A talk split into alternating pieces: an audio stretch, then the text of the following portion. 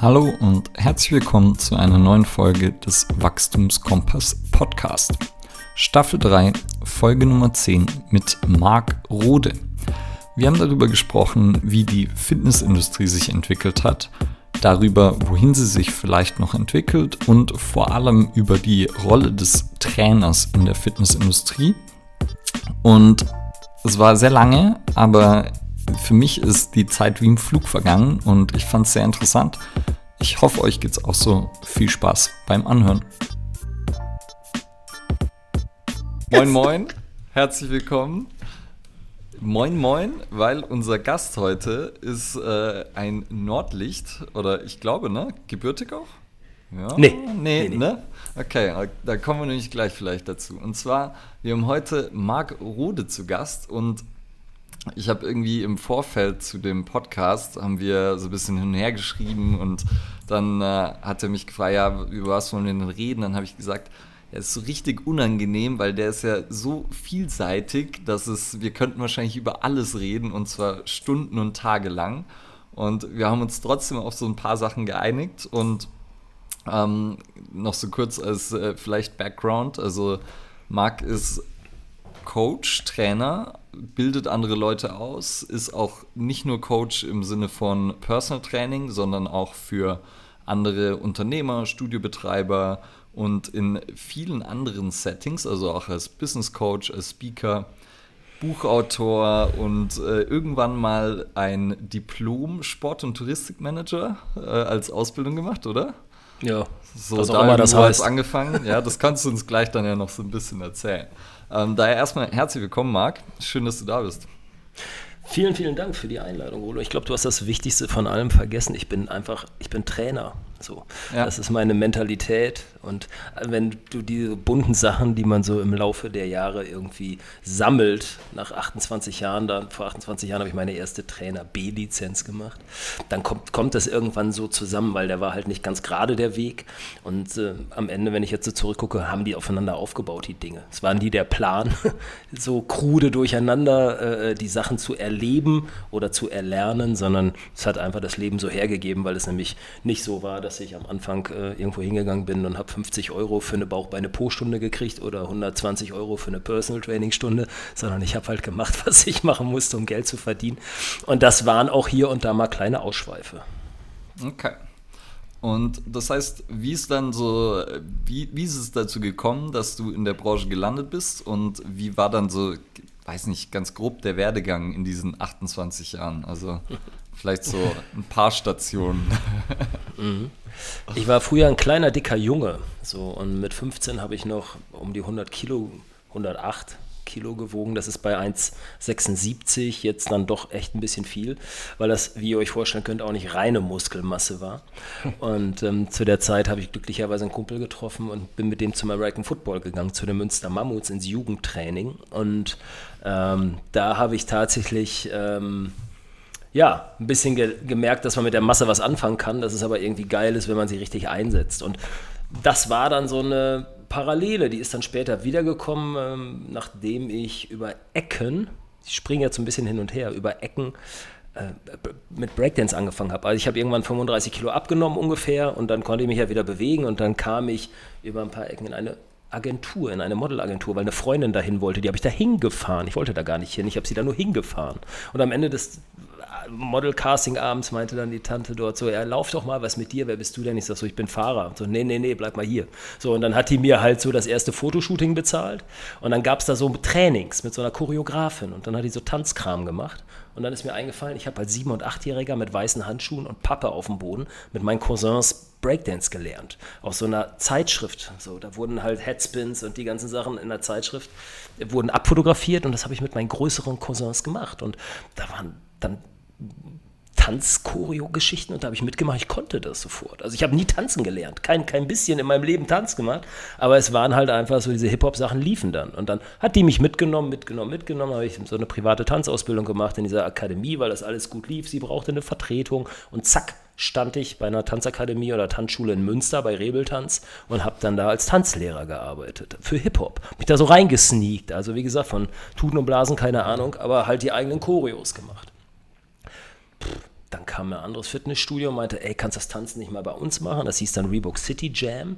Ja, und dann habe ich mit einer Gruppe zusammen, sind wir auf Contests aufgetreten und dann habe ich Hip-Hop in Fitnessstudios gemacht. Und dann habe ich gedacht, fuck man, ich muss mir immer diese ganzen Choreos aus, aus, den, aus den Fingern saugen und die anderen kommen hierher, machen Bauch, Beine, Po.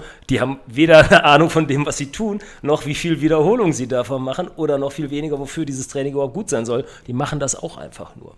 Und ähm, so bin ich dann dazu gekommen, dass eine Dame, die dort in dem Studio Ausbildung gemacht hat, mich dann zu diesen ja, Fitness-Ausbildungen mitgeschlört hat. Und dann mit 18 oder so habe ich meine erste B-Lizenz gemacht, was damals natürlich, pff, ja, wie soll ich sagen, einige arbeiten, glaube ich, immer noch mit der, haben sich nicht weitergebildet oder so, aber das war schon sehr niederschwellig, was man da so gelernt hat. Aber ich bin sehr dankbar, weil es war der Einstieg in den Kursbereich. Naja, und dann war die Geschichte halt. Ähm, Shows machen, Choreos machen, tanzen, Sport machen und irgendwann habe ich geguckt, was bleibt übrig. Ich hatte mir halt gesagt, entweder werde ich mit diesem Tanz- und Showbereich irgendwie erfolgreich und mache mal Top 10 Acts, habe ich nicht. Ich habe dann so CC Catch Top 99 Acts gemacht und bin irgendwo im Osten von Deutschland auf so äh, Bretterbühnen rumgetanzt als Background-Tänzer.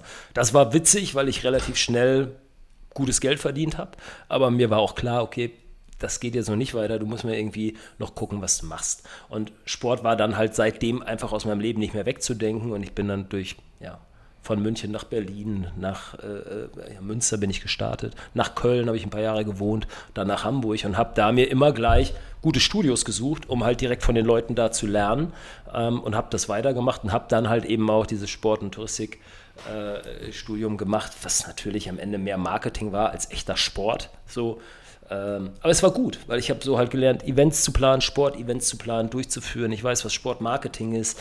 Äh, und in diesem Zusammenhang ging es dann natürlich auch schon ein bisschen um Motivation von Menschen. Was muss ich machen, wenn ich mit Teams arbeite? Und es ich will nicht sagen, driftete ab, aber es, es gab eine neue, ganz, ganz interessante ähm, Entwicklung. Und so bin ich dann irgendwann dazu gekommen, dass ich dann am Schluss hier nochmal eine, eine Business Coach Ausbildung gemacht habe über zwei Jahre äh, bei viel in Hamburg, die da, ja, möchte ich sagen, zumindest behaupten, ganz, ganz fundiert sind, was es angeht, weil die eben in Berlin ihr Psychologiestudium beendet haben und da so auch bei einigen deutschen ja, Coaching-Urvätern gelernt haben. Und das war natürlich mega spannend, weil am Ende haben sich die Puzzleteile zusammengefügt, warum einige bei mir in meinem ähm,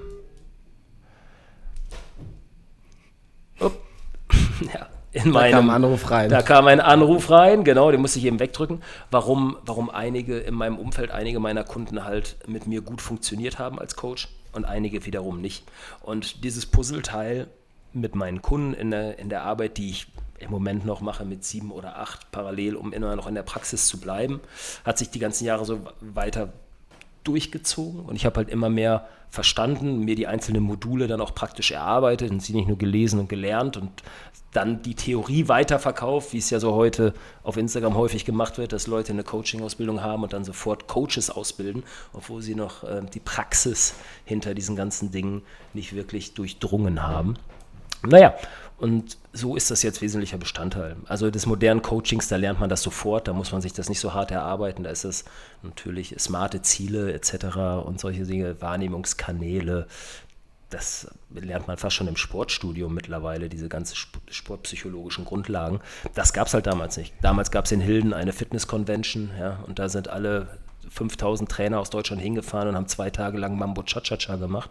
Und seit, seitdem als die große neue Entwicklung äh, vorgefunden, weil das ein Brasilianer oder äh, Norweger oder sowas vorgeführt hat und alle haben es nachgemacht. Da gab es kaum außer einem Sportstudium Wissen hinter Coaching oder was Coaching überhaupt ist oder ähm, diese Abwandlung.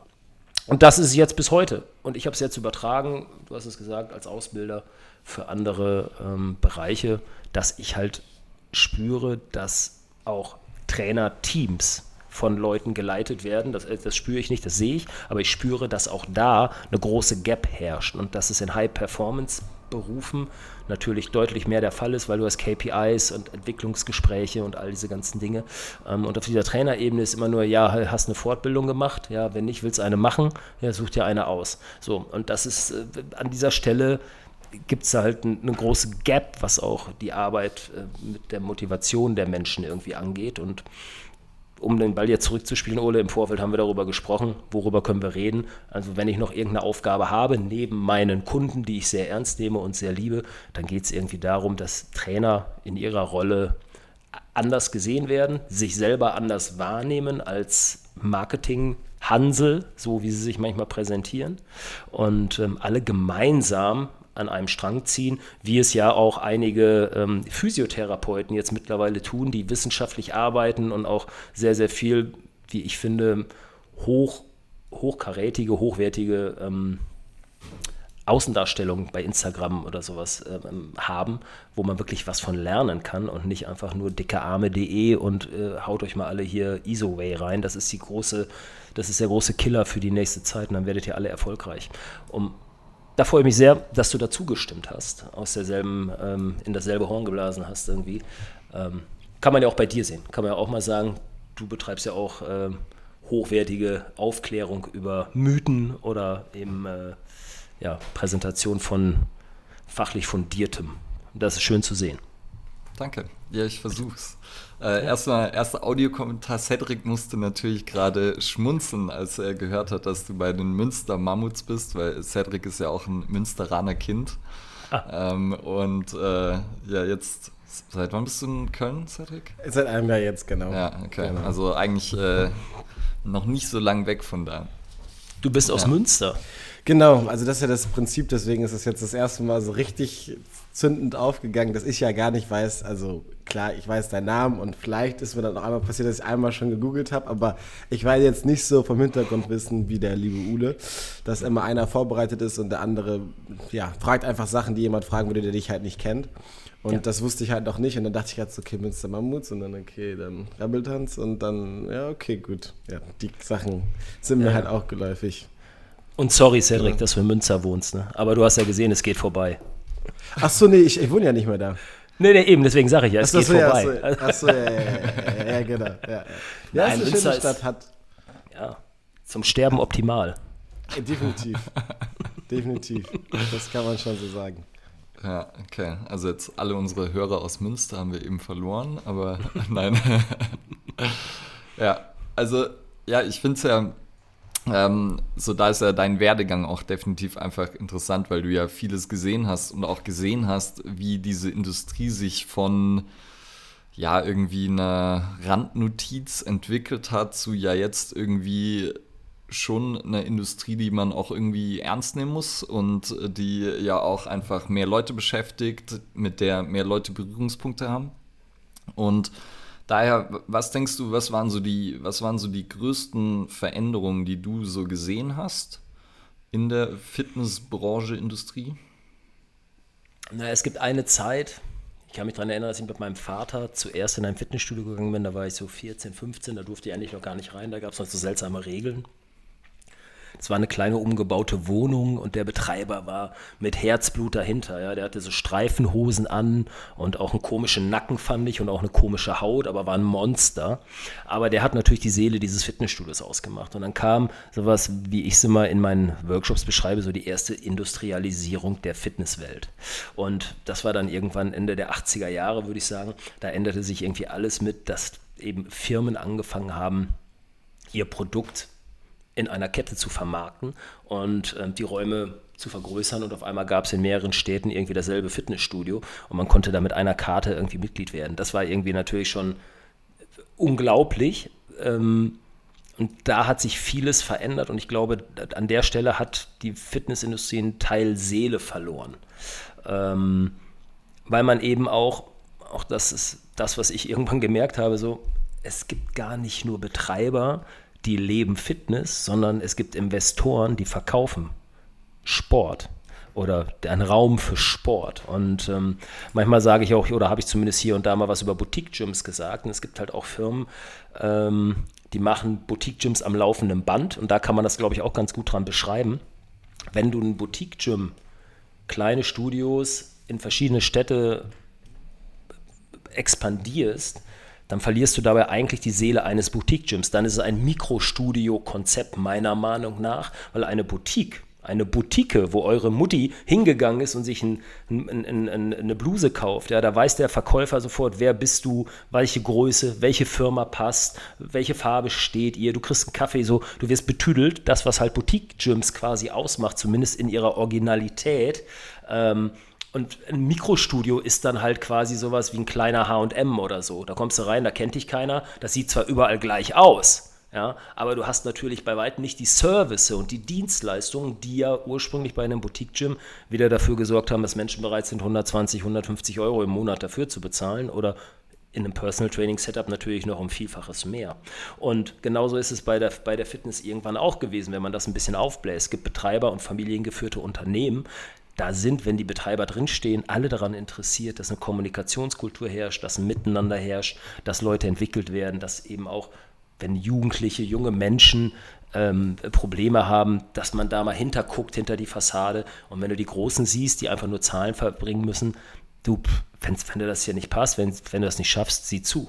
Bitte zieh weiter. Da geht es nicht um den Menschen, da geht es nicht um die Seele, da geht es auch nicht darum, dass sich irgendeiner richtig verantwortlich zeigt für das, was im Einzelnen passiert, weil es sind Investoren. Und es ist auch vollkommen okay.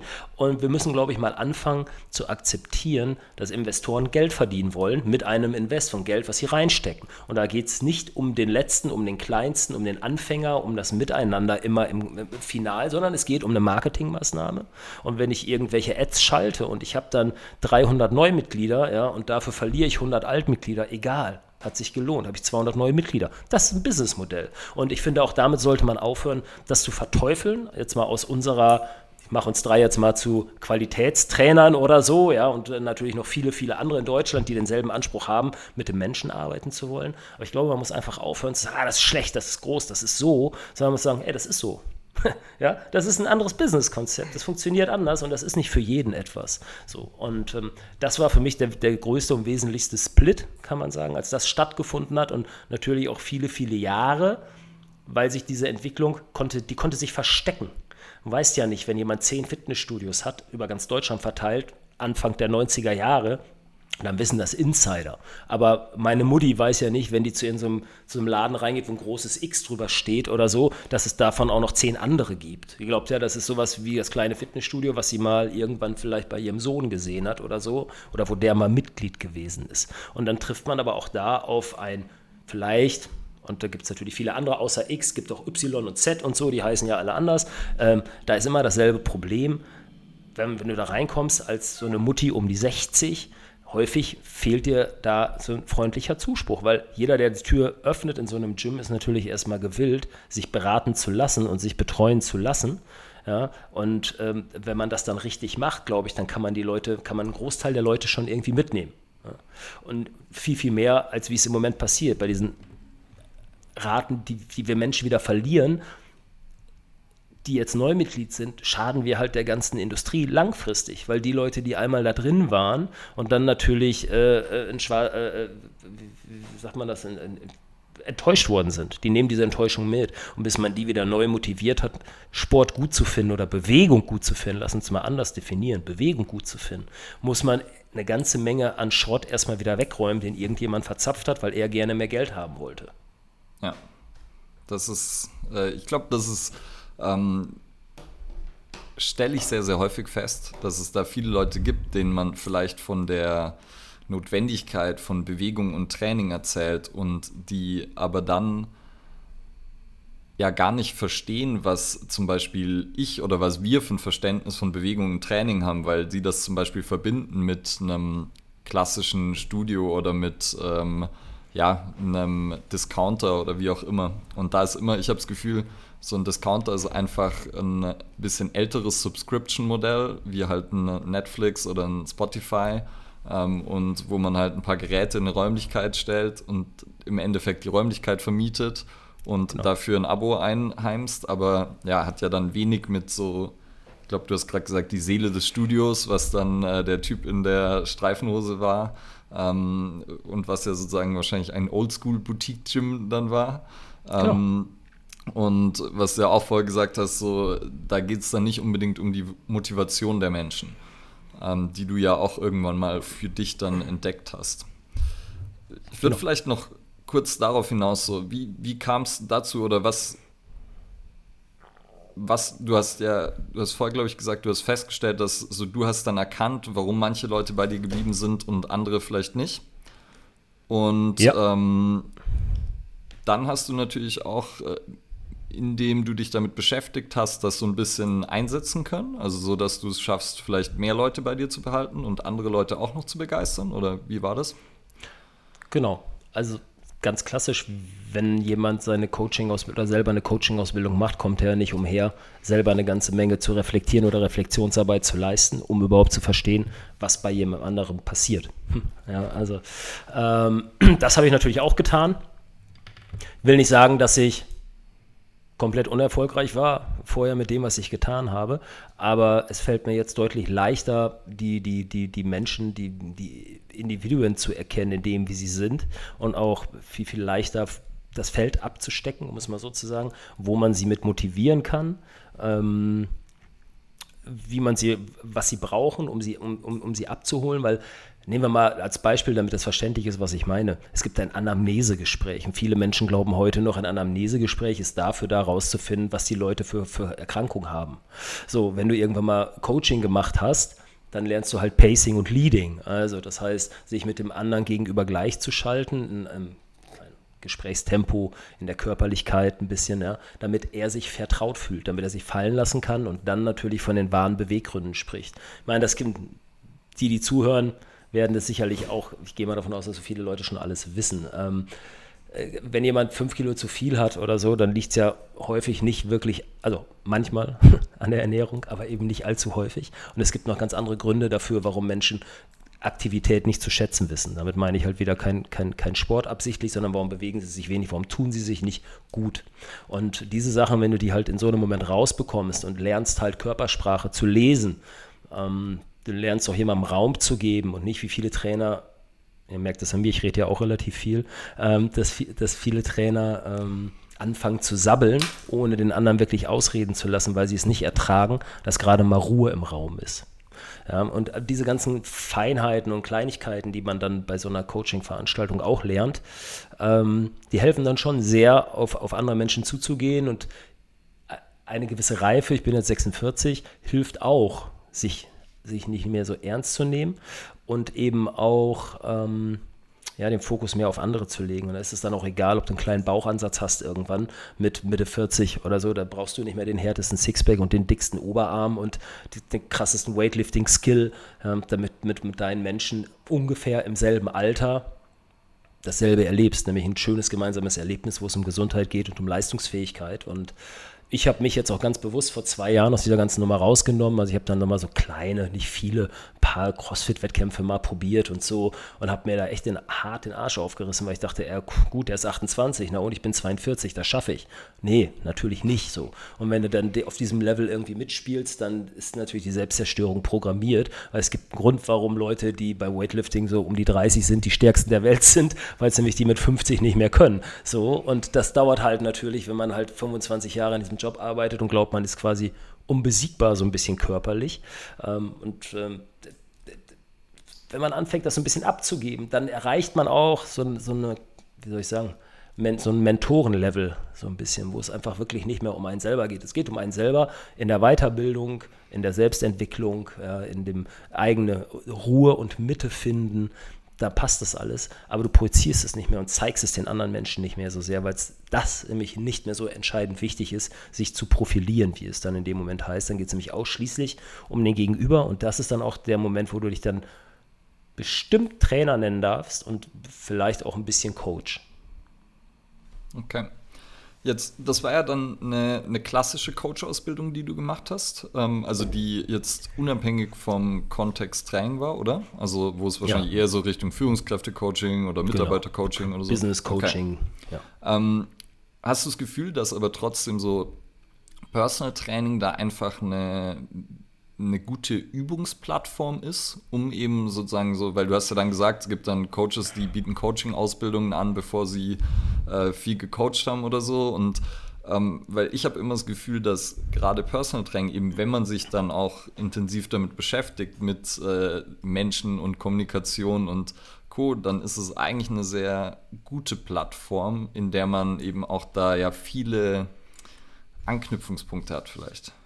Ja, genau das habe ich ja auch gemacht, aber, oder sagen wir es mal anders, wenn es eine, einen Tipp gäbe für die jetzigen Ausbildung, dann, dass man Sachen aus dem Coaching schon viel früher einbinden sollte, in, auch schon in diese Grundausbildung, damit die Leute lernen, erstmal bei sich zu gucken und von da aus dann nach außen zu gehen. Und gerade beim Fitnesstraining ist es ja so, da geht es viel um das Außen und da wird eben sehr viel darüber auch definiert. Ja? Also wie viel Gewicht kann ich heben etc. So diese ganzen Dinge. Je eher, glaube ich, auch junge Menschen, die in diesem Beruf starten und die kannst halt Erfahrung nicht studieren. Erfahrung kannst halt nur machen. Und je eher da eine, eine anerkennende und wohlwollende Basis gelegt wird, sich ausprobieren zu dürfen, drücke das jetzt absichtlich so geschwollen aus, weil diese Basis ist nämlich, vielleicht kommen wir da noch drauf, aber für mich so ein bisschen des Pudels Kern bei den ganzen Ausbildungen der ganzen dualen Studenten in den Unternehmen.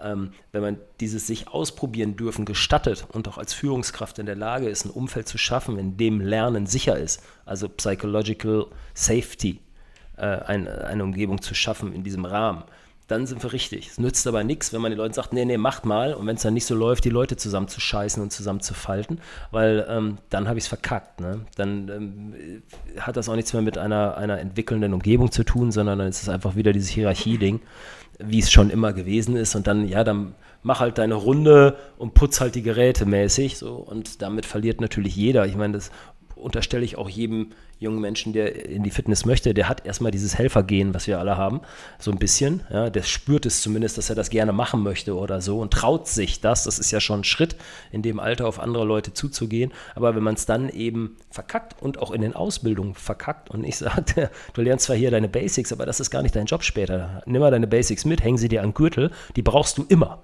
Ohne die brauchst du gar nicht losgehen. Aber jetzt kümmere dich erstmal ein bisschen um dich und deine eigene Entwicklung, weil damit gehst du dann schon gleich ganz anders um. Und wenn du das begriffen hast, also nur alles nur meine Meinung, ne, das steht in keinem Buch, ähm, das ist nur aus meiner Erfahrung heraus und das darf gerne jeder anders sehen. Aber wenn du das erstmal begriffen hast, dann fängst du am Anfang auch nicht gleich an, dir einen Champion zu suchen, den du unterrichten willst, sondern dann schaust du erstmal auf Augenhöhe, wo ist jemand, mit dem ich das üben kann. Und dann bekommst du da natürlich auch wieder auf, auf ja, Anerkennung und Wertschätzung zurück und kannst damit wachsen. So. Und dann ist auch dein Mindset eingestielt, so dass du das auch akzeptierst, dass es Stück für Stück auch immer was mit dir zu tun hat, wenn du dann mit deinem Gegenüber arbeitest. Du kannst nicht sagen, ich oder wer ich bin oder was ich bin oder wie es mir gerade, geht, schon, das sollte dir ein Stück weit egal sein, wenn du mit jemandem arbeitest, aber du kannst deinen Coaching-Prozess nicht losgelöst von dir selber sehen. Also das Erste, was stimmen sollte, ist dein Selbstbild und deine Selbstentwicklung, auch als junger Trainer. Vielleicht ist es noch nicht, ich zeige es gerade in die Kamera, ein Meter von deinem Selbstbild, den du verstanden hast. Vielleicht hast du nur 10% von deinem Selbstbild verstanden, ja, aber diese 10, mit den 10% bist du safe tatsächlich und findest die gut und kannst sie annehmen und von da aus machst du dann 11, 12, 13, 14, bis du mal vielleicht irgendwann ähm, ja, Stufe 5 der Maslow äh, Pyramide. Pyramide der Selbstverwirklichung bist. Gruß an Gandhi und die 3% der Welt, die das geschafft haben. Ähm, muss es aber nicht sein. Ne? Und, aber ich finde, die Basis, die macht es aus, schon in jungen Jahren, weil wie arrogant ist das? Ja, ich habe jetzt eine B-Lizenz, ich bin jetzt Trainer. What the fuck? Das Einzige, was du gelernt hast, ist, andere Leute nicht zu verletzen. Du bist noch gar nichts, Mann. So, jetzt gehst du erstmal auf die Trainingsfläche und jetzt fängst du mal an zu üben und an zu gucken, was so, was, was, was so geht. Ne? Und da geht der Prozess ja eigentlich immer erst los. Und ich finde, das ist auch eine Frage von Einstellungssache, wie die Ausbildungsunternehmen das definieren. Was war denn so dein, deine Safe Zone denn zum Anfang? Du hast jetzt gerade, also erstmal würde ich gerne die Safe Zone wissen und dann, was hast du schon gerade gesagt, nicht direkt einen Champion suchen. Hattest du das auch mal, dass du dann jemanden hattest, der vielleicht so am Anfang, du dachtest, okay, scheiße, das wird schon kompliziert oder intensiv, anstrengend, wie auch immer. Also erstmal Safe Zone und dann Champion. Da müsst ihr jetzt über mich sprechen. ja, richtig. ähm, ich versuche das gerade, wie soll ich denn das sagen? Ähm, ich glaube, ich schiebe das nochmal davor. Merkt ihr die Frage? Ja. Mhm. ähm, ich glaube, dass die Industrie, so wie sie jetzt auch in dem ganzen Rahmen nach den Jahren der Entwicklung, bei ganz vielen mit mehr Schein als Sein agiert. So, das ist natürlich, da hat ganz viel ähm, nimmt ganz viel, so wie sich das in den letzten Jahren entwickelt hat, Einfluss drauf, von Social Media bis zu diesen diversesten Ausbildungsgeschichten und so. Und das gab es ja früher irgendwie alles nicht. Äh, als, ich, als ich damit angefangen habe, da, da, gab, da brauchtest du nicht eine große Safety Zone, weil du hast halt vom Chef alles gelernt. Ja, der hat dir die zehn Geräte gezeigt, das Cardio-Gerät, hier mach mal zehn Minuten Stufe 4, Warm-up, klack.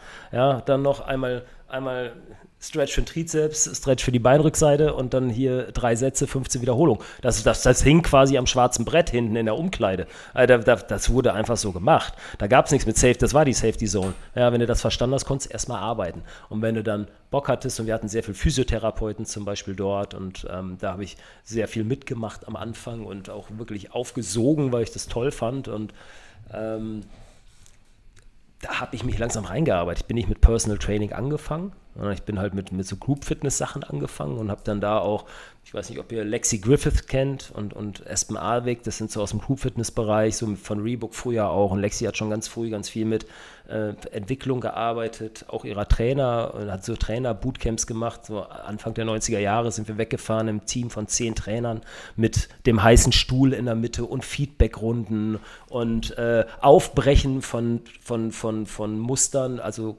Bauch, Beine, Po, hin zu immer wieder was, was bindet, was sich mit den Leuten connectet, was was Spaß macht, was Gruppendynamik hat, kein Frontalunterricht, in der Gruppe arbeiten. Das war für mich außerhalb meiner Safety Zone. Ja, da bin ich hingegangen und habe halt meine Choreo, ich habe ja vorhin gesagt, bin mit Choreo-Kram angefangen und so. Und ich habe dann da meine Choreo-Stunden gemacht, habe die Leute tot gemacht mit, mit, mit, mit Dance-Choreografien und, und so ein Kram. Und haben gesagt, nee, super geil, aber mach mal anders. Hier hast du zwei Schritte, hier nimm mal einen Step, zwei Schritte, Basic Step und so ein Knee Lift und dann machst du mal eine Stunde damit. Ich so, wie, wie soll ich mit zwei Schritten eine Stunde machen? Ja, das geht. Sieh zu, dass du dich mit den Leuten connectest. Geh da raus, mach diese beiden und arbeite damit. Arbeite mit Intensitätstechniken, nimm zwei Bewegungen. So, und das war absolut außerhalb meiner Komfortzone, weil ich ja fast am liebsten in Tränen ausgebrochen, weil ich gedacht habe, Mann, ich kann doch hier Choreokram, ich kann doch hier voll viel zeigen und dass ich auf einmal auf die Leute hören sollte und auf die Leute zugehen sollte, schon in diesem Group-Setup, war für mich total neu. Und das nächste war, dann saß ich auf diesem heißen Stuhl, auch sehr weit außerhalb meiner Komfortzone, weil man mich kritisiert hat. Als jungen, äh, tanzenden, geil, ich habe Erfolg-Typen, ja, der natürlich äh, geglaubt hat, bis jetzt hält mich erstmal nichts auf. Und dann saß ich dann also, ey, du bist total arrogant. So wie du da sitzt, wie du da stehst, du bist voll arrogant. So. Du lächelst nie, du gehst nicht auf die Leute zu. Was los? So, du bist voll der nette Typ, mach doch, sei doch mal nett. So, oh. Alter, ja, so ein Kloß im Hals, 18 Jahre, in der Mitte auf diesem Stuhl, so sitzt da in einer Gruppe mit jungen Leuten, es irgendwie total cool sein und was Trendiges machen, so, und dann hast du so ein Kloß im Bauch und boah, muss ich erst auf mein Zimmer, ob ich das noch überhaupt noch weiter wollte. Ich war mir echt nicht so sicher und so. Und ich habe so dankbar, weil ich so viel von denen gelernt habe, so früh schon. Ja, äh, was das eigentlich so bedeutet, sich mit Menschen zu connecten und das Sport ist Mittel zum Zweck, ja, mit den Leuten zu sein und denen was Gutes zu tun, denen zu helfen. Aber im Grunde geht es dazu, mit jemandem zusammen zu sein, mit dem zusammen was zu erleben, auf den zu hören und nicht darum, was du für ein geiler Typ bist. Mein Mentor, Entschuldige, Ole. Ja, mach nur. Mach weiter. Mein Mentor hat ähm, Keith Smith aus äh, UK. Ähm, dem ich jetzt 15 Jahre bei Live Fitness auch noch verbracht habe, der, von dem ich eigentlich jetzt auch in diesem Bereich was Education und, und äh, Adult Learning Kram gelernt habe, ähm, der hat halt irgendwann zu mir gesagt, Mark, don't be the king, be the king maker. So, und das schreibe ich heute, wenn es geht, in jeder Präsentation, bei jedem Training, immer als allererstes groß auf eine Flipchart. Ähm, weil wenn du das, und ich glaube, das hat jeder, habe ich ja vorhin schon gesagt, jeder von den Jungen hat das. Die wissen aber noch nicht genau, was, was sie da so spülen, äh, spüren. Die sind nicht Fisch, nicht Fleisch, schon ein bisschen, haben da Bock drauf. Und wenn man dann aber versteht, ey, pass auf, es geht nicht um dich, es geht darum, dass du in diesem Job andere entwickelst. Das ist dein Job und nicht, dass du der geilste Macker dieser Erde bist. Lern, dass du der geilste Macker dieser Erde wirst. Probier aus, wie der geilste Macker dieser Erde. Aber wenn du da mit einem Kunden bist, dann bitte sei für den Kunden derjenige, der ihn zum geilsten Macker dieser Erde macht und nicht sich selbst. Dann ähm, es nach vorne. Ja. Okay. Brauchen wir eine neue Form der Trainerausbildung?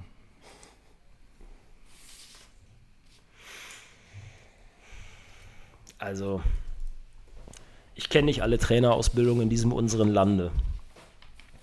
Ähm, aber ähnlich wie ich für eine neue Schulausbildung plädiere, würde ich zumindest in demselben Maße gerne hinterfragen wollen, sollten wir uns als Menschen, und das ist ja in den nächsten Jahren unsere stärkste Waffe, nicht ein bisschen mehr auf unsere Kommunikation achten. So, und sollten wir nicht alle in den frühen Jahren unserer Entwicklung lernen, was gewaltfreie Kommunikation bedeutet, lernen, was, äh, was Wörter für eine Kraft haben. Ja, als Kind lernst du, dass Wörter können, können brutal sein und härter als Schläge, aber du checkst ja nicht, was gemeint ist. Ähm, bis du dann halt deine ersten ähm, Rückschläge eingesteckt hast, ja, weil sich Leute von dir trennen, Leute mit dir streiten, irgendwann in deinem Leben du Verluste hast, weil du es irgendwie nicht, auf, nicht gebacken gekriegt hast, mit denen umzugehen. So, und genauso würde ich bei einer Trainerausbildung sagen, man kann da noch einiges reinpacken. So, und ich finde auch, dass eine Trainerausbildung bestimmt nicht mehr so nieder, in Anführungsstrichen niederschwellig aufgebaut sein sollte, wie es im Moment ist. Also vier Wochenenden online und du bist Trainer und darfst mit Menschen arbeiten, halte ich ganz sicher für den zu wenig, für, um praktisch auf jemanden losgelassen zu werden, ohne dass man einen Mentor an seiner Seite hat, der sich das anguckt. So, wir, wir müssen neue Formen denken, aber ich glaube nicht, dass ein Online-Learning ohne praktischen Teil, wo jemand dasteht und auch den anderen erlebbar und spürbar macht, ähm, irgendeinen einen Sinn hat. Deswegen habe ich auch quasi, ich biete zwar Online-Coaching an und ich mache das auch mit einigen meiner Kunden, ähm, aber nur wenn ich sie kenne. Fremd, wildfremde neue Leute für Online-Coaching anzunehmen, mit denen ich noch nie gearbeitet habe. Sorry, ich traue mir dazu, dass ich einigermaßen gut erkennen kann, was da passiert. Aber um das wirklich ernst zu nehmen, äh, müsste ich 3D-Kameras haben und um den herumscrollen können. Und wenn da nichts im Argen liegt, so klar kann man das mal machen, aber ich habe keinen Bock drauf. ich habe ehrlich gesagt äh, keinen Bock nur auf Online-Unterricht, weil ich einfach nicht spüre.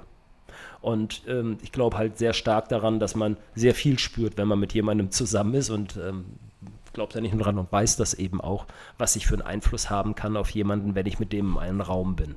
Und das sollte mal der, der mindeste Schritt sein, dass wir jetzt diese Online-Ausbildung ja, mussten wir machen, ging auch nicht anders, kann ich auch verstehen, vom unternehmerischen Standpunkt das anzubieten. Aber sobald es jetzt anders geht, finde ich, sollten wir es wieder anders machen, weil du wächst nur, wenn du mit jemandem zusammenarbeitest und Feedback bekommst. Ja, du kannst dir das nicht durch, durch ein Buch alles anlesen, wenn du dann in der Anwendung kein Feedback bekommst, kein spezifisches Lob, wird deine Lernkurve niemals abgeschlossen sein. Weder die von deinem Kunden, den du unterrichtest, noch deine eigene, wenn du etwas Neues lernst. Und dafür brauchst du einfach, äh, Menschen suchen Menschen und du brauchst jemanden, der erfahren ist und der die Anwendung von dem System zeigt. Glaube ich auch. Deshalb, meine Frage ging so, oder sollte so in die Richtung gehen. Ich, hab's, ich weiß nicht, ob ich es hier im Podcast auch schon mal gesagt habe, aber ich sage immer so häufiger, ich habe ja Sportwissenschaft studiert und finde auch, dass es halt keine Ausbildung, die einen äh, ja zu einem Trainer macht. Ähm, das gibt einem so ein paar Grundlagen, die ganz interessant sind. Und ich vergleiche es dann gerne mit so einem Psychologen, der dann Therapeut wird, der nach dem Psychologiestudium dann eine Psychotherapeutenausbildung macht, wo er ja dann eine sehr praktisch orientierte Ausbildung mhm. hat, um eben dann auf Menschen losgelassen werden kann ähm, wo es dann eben zum Beispiel auch viel um Coaching oder dann halt äh, Therapie geht. Und ja, ich könnte mir halt auch vorstellen, dass wir vielleicht, wenn wir eben, wenn man eben auch so ja, einen Trainer professionalisieren will, dass man einfach vielleicht mehr braucht als Wochenendausbildung und vielleicht, ja, ja weil sonst eben irgendwie ein Fitnessökonom oder so Ausbildung ist es halt auch nicht und daher, wohin könnte es da gehen? Was denkst du? Ich, Achso, ja. Ich. Nicht. Ich, war, ich, war, ich hatte jetzt gerade noch einen kleinen Einschub, aber dann äh, lass Marc erstmal die Frage beantworten. Ja. Ähm, es hängt natürlich, das ist ja so ein, diese Fitness hat sich ja schön verflochten. Äh, die Konzepte der Hersteller mit den geschäftlichen Ideen der Betreiber, das ist eh schon so ein, wie soll ich sagen, verwobenes System. Der eine hört auf den anderen und ähm, ja, ja, genau und so und dann zack, ein neues Konzept. dann kommen Kunden da rein, klar, die Kunden haben keine Möglichkeit, außer dass sie es annehmen oder vielleicht nicht annehmen oder so. Und dann sind noch die Trainer da und die Trainer müssen es irgendwie mitmachen. Das, was sich äh, Betreiber und äh, Hersteller überlegen, Ja, das müssen die Trainer irgendwie nach, nach, nach außen bringen. Und ich glaube erstmal, dass zu wenig Zeit ist für die meisten Trainer, das alles zu lernen, rein inhaltlich. Punkt 1. Ähm, und zweitens äh, finde ich, dass, ich mache einen Eiertanz. Im Grunde, wenn du so wenig verdienst, wie du verdienst als Trainer, brauchst nicht da. Also wenn du, wenn du halt nur Kacke bezahlst, dann kannst du halt kein Kaviar verlangen. So, das geht, geht halt einfach nicht. Und da beißt sich irgendwie die, die Katze in den, in den Schwanz.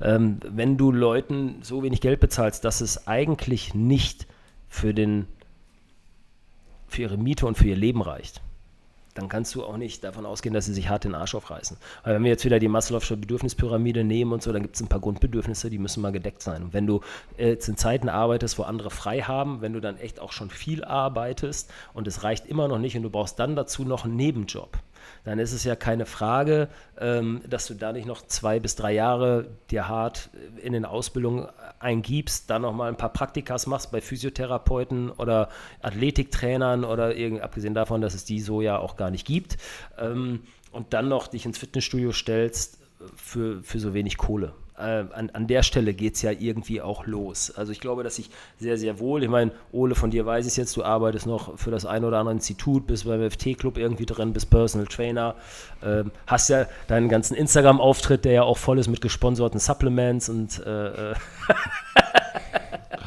ja, keine Ahnung. Nee, aber du hast halt zwei, drei, zwei bis drei Jobs, so, und ich glaube, du kommst gut klar. Aber ich sag mal, auf dem Land jetzt der Fitnesstrainer, der da ähm, in so einem 24-Stunden-Ding irgendwo im 100.000 Einwohner-Dorf lebt, da wird es halt schon echt knapp. Und das wissen ja auch einige andere. Und dann gibt es auch noch Firmen im, im Discounter-Bereich, fallen mir so ein, zwei ein. Ähm, da ist der Ruf schon so ein bisschen ruiniert. So. Und da, da, wollen auch kaum Trainer nur noch so richtig hin, zumindest nicht, wenn sie wissen, was da so abgeht. Und das ist richtig, das ist richtig übel, weil das spricht sich natürlich irgendwie rum, dass du in dieser Industrie, ja, wo mussten da arbeiten? In Ballungszentren, ja, und dann bei den Top-Firmen so und dann kriegst du auch noch Weiterbildung und kriegst ausreichend Geld irgendwie, ja, wunderbar. Was machen denn, ich meine, wir haben 9.500 Fitnessstudios in Deutschland.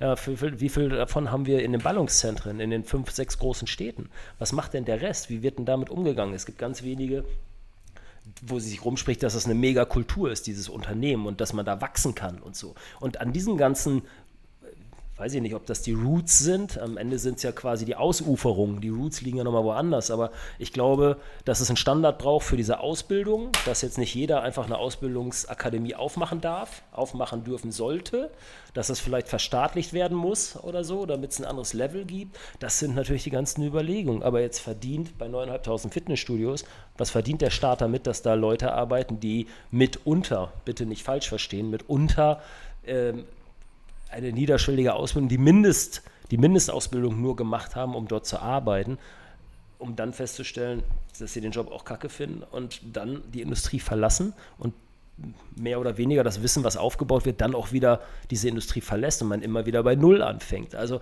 ich, der Kreislauf ist halt nicht, ist kein Kreislauf. Ja, es ist irgendwie so dreiviertel rund und dann bröckelt an verschiedenen Stellen bröckelt immer wieder was raus und deswegen greift es nicht richtig ineinander. Aber ich finde die Idee schön, darüber nachzudenken. Wenn ich darauf komme, glaube ich, dann ich, stehen mir rosige Zeiten bevor, Ole. das äh, glaube ich auch. Und mein Einschub passt da sogar sehr gut zu. Ähm, und zwar fand ich eine Sache sehr schön, die du gesagt hast, von einer gewissen Verflochtenheit. Und äh, wo du jetzt gerade so nochmal so ein, zwei ähm, ja, Punkte aufgezählt hast, so sei es jetzt zum Beispiel die Ballung von Fitnessstudios oder den Zu- und Ablauf von Trainern oder auch Bezahlung. Es klingt für mich immer so, also ich weiß es ja auch, weil ich es selber erlebt habe, es ist eine Branche, die sehr von Extrem geprägt ist. Und zwar von Extrem, wo wir Leute haben, die sind sehr gut qualifiziert die aber dann irgendwie doch da wieder sehr schlecht bezahlt werden oder halt dann ähm, viele Leute da sind, die aber dann nicht gut qualifiziert sind oder auch eine schlechte Infrastruktur dafür da ist, dass da wirklich gute Institutionen da sind. Und vor allem finde ich auch, haben wir aber auch in der Branche selber einen, ja, eine gewisse extreme Ansichten manchmal, weil, wie du schon am Anfang gesagt hast, wir haben ganz oft vielleicht kleine Fitnessstudios, die dann diese, diese Seele und diese Liebe für die, für die Fitness, für den Sport, für die Gesundheit leben, aber sich dann zum Beispiel auf der anderen Seite gegenüber des Investment oder des Business dann wirklich so verschließen. Obwohl es ja auch da manchmal für die nicht schlechtes sein kann, vielleicht mal zu schauen, okay, wie kann man da besser agieren und trotzdem dieser kleine Bestandteil zu sein. Und auf der anderen Seite haben wir genau die großen Ketten, die das Extrem des einzelnen Mitglieds vernachlässigen. Und ich glaube halt diese Verflochenheit, die du angesprochen hast, dass halt dadurch auch ja eine gewisse Lobby entstanden ist. Also das, was du gesagt hast, dass der Trainer nachher da steht und sagt so, okay, geil, aller jetzt ähm, gewisse Formroll-Anbieter, du kriegst irgendwie ein neues Konzept und äh, jetzt mach mal hier dazu nochmal eine Kursstunde und das ist der Plan und du hast schon manchmal so ein Bauchgefühl dabei und weißt, das macht jetzt aber eigentlich nicht so viel Sinn, aber trotzdem musst du diese Animation irgendwie zweimal am Tag irgendwie machen. Ähm, und was mir noch dann so eingefallen ist zu dem anderen Extrem, was jetzt wir vor allem gerade gemerkt haben ähm, in der Corona-Krise, als auch ähm, schon so ein bisschen davor, was Ule angesprochen hatte mit der Vermietung der Fitnessräume, was wieder auf die Bezahlung der Trainer angeht, ist es halt so diese Wertigkeit eines Trainers, fällt halt so von hier nach da. Also wir haben Top-PTs, wie gesagt, ne, 100, 120 Euro die Stunde und die Leute schätzen das richtig. Aber dann hast du, willst du auf einmal nicht, keine Ahnung, wenn du dich bei XY abmeldest, 15 Euro extra für dein Check-up zahlen. Sondern das ist halt so ein Extrem, was so ein steiles Gefälle hat, wo man einfach sagen muss, okay, um den Kreis zu deiner Sache zu schließen, was braucht die Branche? Mehr Kommunikation darüber, zu sagen, okay, wer sind wir, was machen wir, wo wollen wir hingehen, aber was brauchen wir auch dafür? Wir brauchen genauso Qualität und Liebe für jede einzelne Sache, genauso brauchen wir aber auch Geld und Investment und das müssen wir halt miteinander kommunizieren. Wie ich schon meinte, äh, vorher ging es darum, du kriegst einen Block, gehst mit denen rund, machst zwölf Übungen. Danke, das war mein Job als Trainer. Ja, das konnte ich in Fleisch und Blut irgendwann und hatte dann so viel Langweile an diesem Job, dass ich angefangen habe, ein Buch zu lesen. Heute ist es so, da bist du halt Fitnessökonom oder dualer Student von irgendwas, gehst in, so ein, gehst in so ein Gym und die haben alle zwei, drei Wochen haben die irgendeine Schulung von irgendeinem neuen Konzept. Ja, die stehen irgendwie äh, äh, Proteinshake schüttelnd mit einer Massagerolle auf dem Gymfloor, ja, dann coachen sie da noch Rope Skipping, äh, machen da irgendeinen Weightlifting-Kram und gleichzeitig putzen sie noch die Maschinen und füllen in der Toilette irgendwie das Toilettenpapier auf. Das ist natürlich, um das jetzt mal so zusammenzusammeln, ein, ein Unding, dass die Wertschätzung dass denen auch nicht die Zeit gegeben wird, die Dinge richtig zu lernen. Weil im Grunde geht es erstmal darum, du bist Trainer. Es geht also darum, Übungen sicher und effektiv anzuleiten. Das ist erstmal der Job, wenn du Trainer wirst, oder? Oder habe ich das falsch verstanden? Grundsätzlich geht es erstmal darum, Übungen sicher und effektiv anzuleiten, mit Motivation, so dass andere Leute Spaß haben, dem zu folgen. So, und alles andere danach ähm, hat erstmal nicht so richtig viel damit zu tun, aber es werden sie halt werden als billige Arbeitskräfte verheizt mitunter. Und es kann auch sein, dass mich dieser Podcast meinen Kopf kostet in der Fitnessindustrie für das, was ich hier alles sage. Aber es ist einfach an der Zeit. Ich habe einfach nicht mehr besonders, nicht mehr, also ich mache meinen Job gerne und so, aber es gibt halt echt eine, eine Message, die raus muss und die ist einfach mehr Anerkennung und Wertschätzung für die Trainer. Ja, seht zu, dass, dass junge Menschen ähm, aufgefangen werden, motiviert werden. Macht auch gerne mal ein Führungskräfteseminar als, als Betreiber. Ja, lernt ein Kommunikationskonzept, äh, ein Feedback-Leit, Feedback-Regeln, setzt die auf zieht euch das Ganze mal so ein bisschen rein. Das ist geiler, als jetzt die nächste Reihe Maschinen zu kaufen und zu hoffen, dass mit, der nächsten, mit dem nächsten super tollen Rudergerät ähm, dir die Menschen die Bude einrennen. Weil so ist es de facto nicht. Und damit ich jetzt nicht einfach nur so aus dem Nähkästchen plaudere und alle so denken, wo holt er denn die ganzen Sachen her? Dr. Melvin Hilston hat so eine 50.000 Personen Studie gemacht in UK äh, und der ist zum Beispiel rausgekommen, dass es durchaus hilft, einfach mal nett auf Menschen zuzugehen und das bedeutet, denen guten Tag zu wünschen. Und zwar haben die herausgefunden, dass wenn du da, ähm, wenn du mehr als fünfmal im Monat auf dem Gymfloor angesprochen wirst als Mitglied, dann bleibst du nachweislich 46 Monate länger Mitglied als jemand, der nicht angesprochen wird.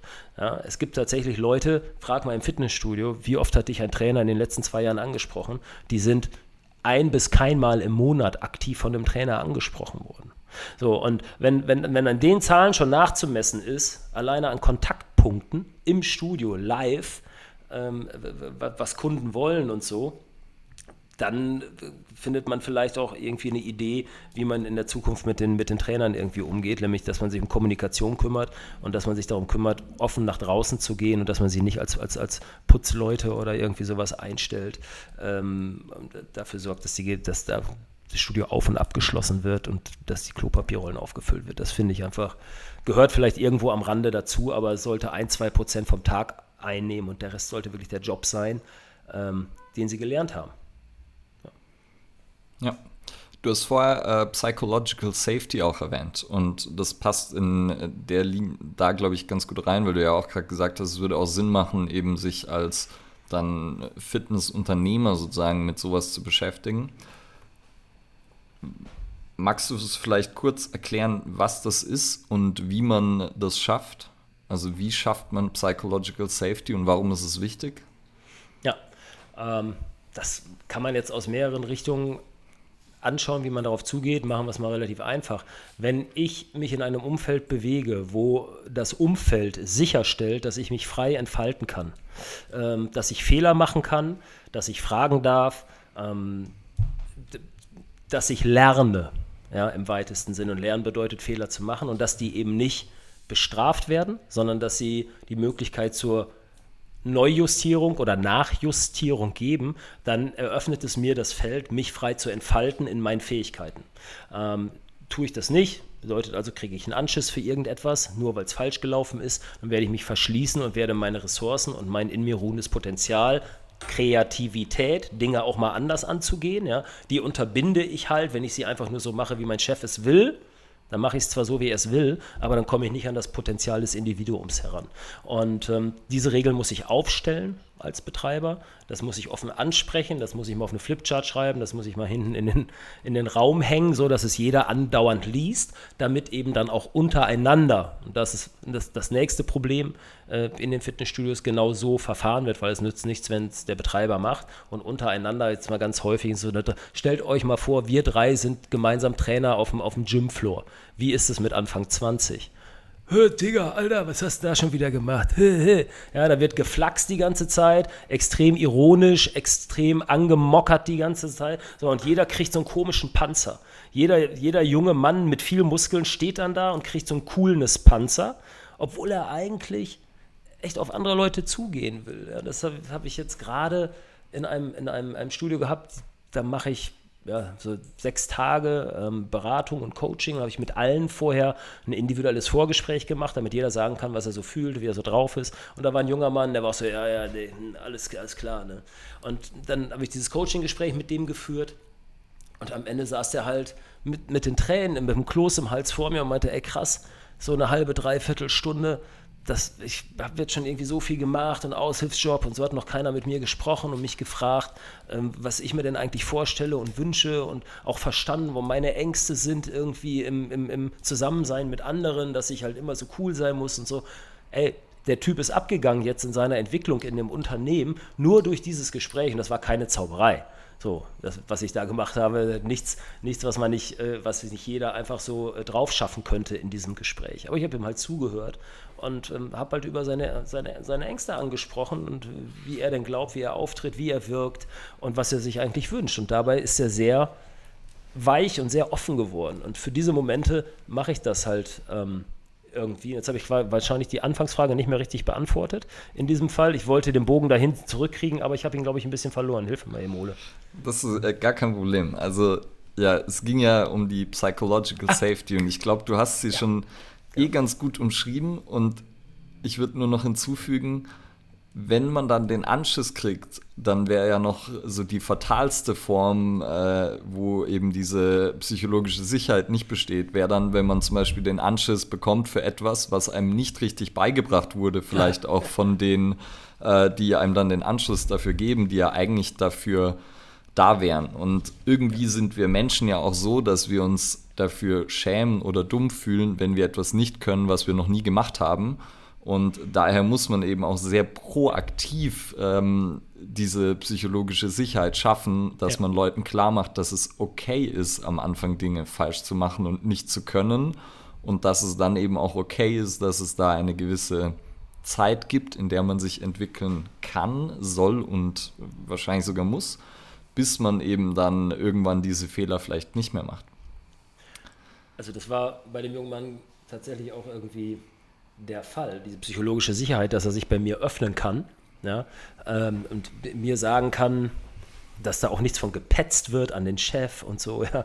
Das hat dem, hat dem total gut getan, dass er sich so öffnen konnte. Und das war einfach nur das Sicherstellen, dass ich sage, ey, alles, was wir hier besprechen unter uns, bleibt unter uns und kommt nicht raus und wird auch nicht reported und trägt auch für nichts anderes bei, sondern lass uns mal sprechen. So, worum geht's? Du willst hier sein, ich weiß, du, du hast Bock drauf, dein Chef hat auch Bock drauf. Was ist denn euer Problem?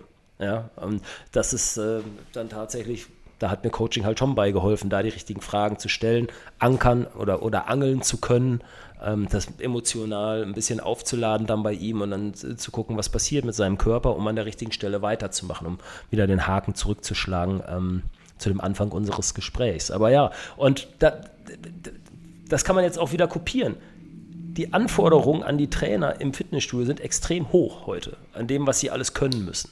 Und natürlich haben sie da auch keine Zeit mehr, sich richtig auszuprobieren. Ich meine, das waren mal früher Ausbildungen. Bei Ausbildung hast du, ich zumindest ganz früher damals mal, und ich habe Zahntechnik, eine Zahntechniker-Ausbildung gemacht in meinem Leben. Ähm, also so ein bisschen grundmedizinisch bin ich, habe ich da zumindest schon eine ganze Menge über Nerven und Muskeln am Kopf gelernt. Ähm, aber da durften wir haben den ganzen Tag, wir haben den ganzen Tag keine Patientenarbeiten gemacht. Wir haben den ganzen Tag geübt für diese ganzen Klamotten, weil es einfach viel zu wichtig war, als dass wir da irgendwas kaputt machen. Trainer werden aber heute dann, sobald sie auf der, auf der Uni oder im, im, beim dualen Studium bei der Hochschule sind, äh, stehen sie auf der Trainingsfläche und müssen als Trainer arbeiten, kriegen sofort das T-Shirt übergezogen, sagen, geh mal, erklär dem das mal ja, ey, aber sorry, Mann. Wie soll das gehen? Ja, ich glaube, da wird, werden, wird einfach viel zu vielen das zugetragen. Ja, du machst das schon. So. Dann wird sich aufgeblasen, dahin marschiert und dann wird irgendwas erzählt. Äh, gar keine Ahnung von Tuten und Blasen. So, und dann wird aber irgendwas erzählt, damit sie irgendwas erzählt haben, weil ihr Job als Trainer ist es ja, irgendwas zu erzählen. So. Und äh, dann verbreitet sich eben auch Bullshit. Bitte schieb dein Knie nicht vor die Fußspitze. So, das ist für mich, keiner weiß genau, wo es herkommt. Ich behaupte, es kommt aus dem Kursbereich und so. Aber das ist halt auch eine Geschichte, ähm, die hat sich einfach über Jahre so aufgebaut, weil sie einfach nur nachgeplappert von dem, der es vorgeplappert hat und keiner hat drüber nachgedacht. So richtig. Und wusste es auch nicht besser. Und dann hast du zack auf einmal ähm, das Problem mit dem Knie vor der Fußspitze. Ist ja, auch wenn wir wieder so bei der Psychological Safety sind, dann natürlich auch tough für jemand, der vielleicht Anfang 20 ist, da dann so reingeworfen wird, dann ja auch irgendwie erwartet wird, dass es gleich kann. Und wenn man jetzt zurückgeht zu dem, was du vorher gesagt hast, was du als frühes Feedback bekommen hast, so dieses, ja, sei mal nicht so arrogant und so. Und damit muss man ja auch erstmal umgehen können, weil das hört sich ja erstmal wie eine, ja, wie ein sehr persönlicher Angriff fast schon an und so ein Angriff der eigenen Identität und das natürlich als äh, junge, sich entwickelnde Persönlichkeit äh, ja, ertragen zu können, so dass man im Endeffekt was daraus lernt und nicht nur noch mehr Schutz aufbaut, ähm, ist natürlich nicht ganz so einfach. Ne? Vor allem, was jetzt, also du kannst ja sogar noch auf die fachliche Seite beziehen. Also wenn du da reingehst und sagst jetzt, die Anforderungen sind relativ hoch und du hast jetzt sowas, was du immer wieder vor allen hörst. Und jetzt sagen wir, du hast ein Trainerteam und da sagen sieben Leute sagen, das Knie bleibt hinter der Fußspitze. Und dann bist du gerade dabei, hast doch irgendwie richtig Bock, hast dir eingelesen, dann sagst du ja nicht als einer von irgendwie, wenn sich dann noch einer da mit auf die Seite stellt und der eine enthält sich, ähm, nee, das sehe ich auch so. Du willst ja sozial erwünscht sein, du willst ja nicht auffallen, du willst Teil ja nicht irgendwie sagen so, ey, nee, das sehe ich anders.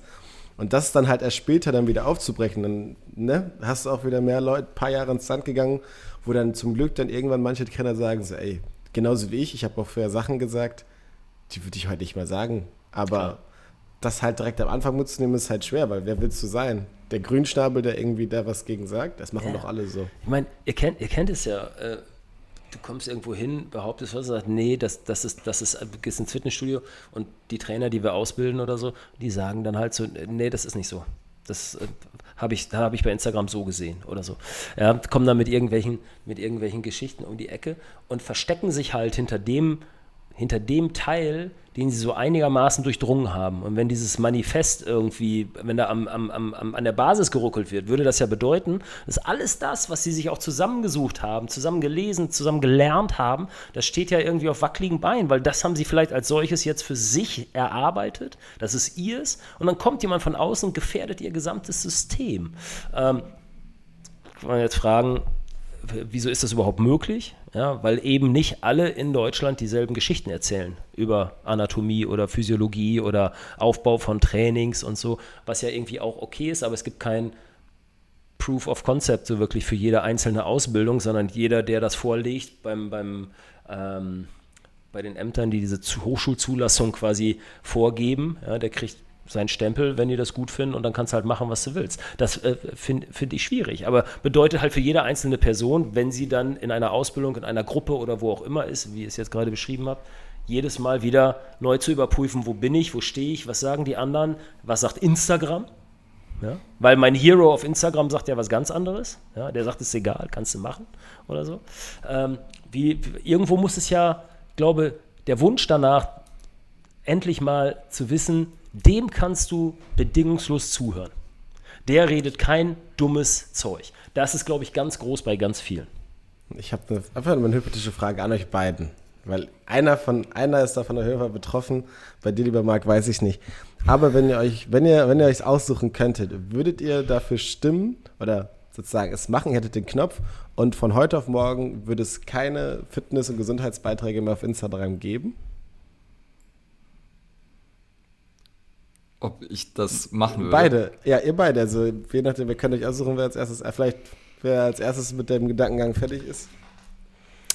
Also, Marc, ich erkaufe dir noch ein bisschen Zeit und mir auch. und zwar, ähm, ich fand es gerade sehr interessant, weil du ein paar Sachen gesagt hast. Äh, und zwar dieses Bild der Säulen, die einem weggenommen werden. So, das haben wir auch schon mal im Podcast gebracht. Und zwar, ich habe das Gefühl, dass eben so meine Ausbildung auf so einer breiten Basis irgendwie stand, weil ich mich halt sehr lange, sehr intensiv mit Dingen beschäftigt habe und dann so eine Basis hatte, wo ich mir einfach sicher war, okay, das ist äh, relativ klar, weil das waren so die sportwissenschaftlichen, trainingswissenschaftlichen Basics und darauf konnte ich dann aufbauen. Aber dass eben gerade, wenn man zum Beispiel dann auf Instagram seine Ausbildung macht, dass das dann halt eher dünne Säulen sind, die dann auch natürlich schnell äh, umgefegt werden, wenn da mal was kommt. Ähm, und das finde ich ein sehr passendes Bild für, für viel oder wie es häufig abläuft.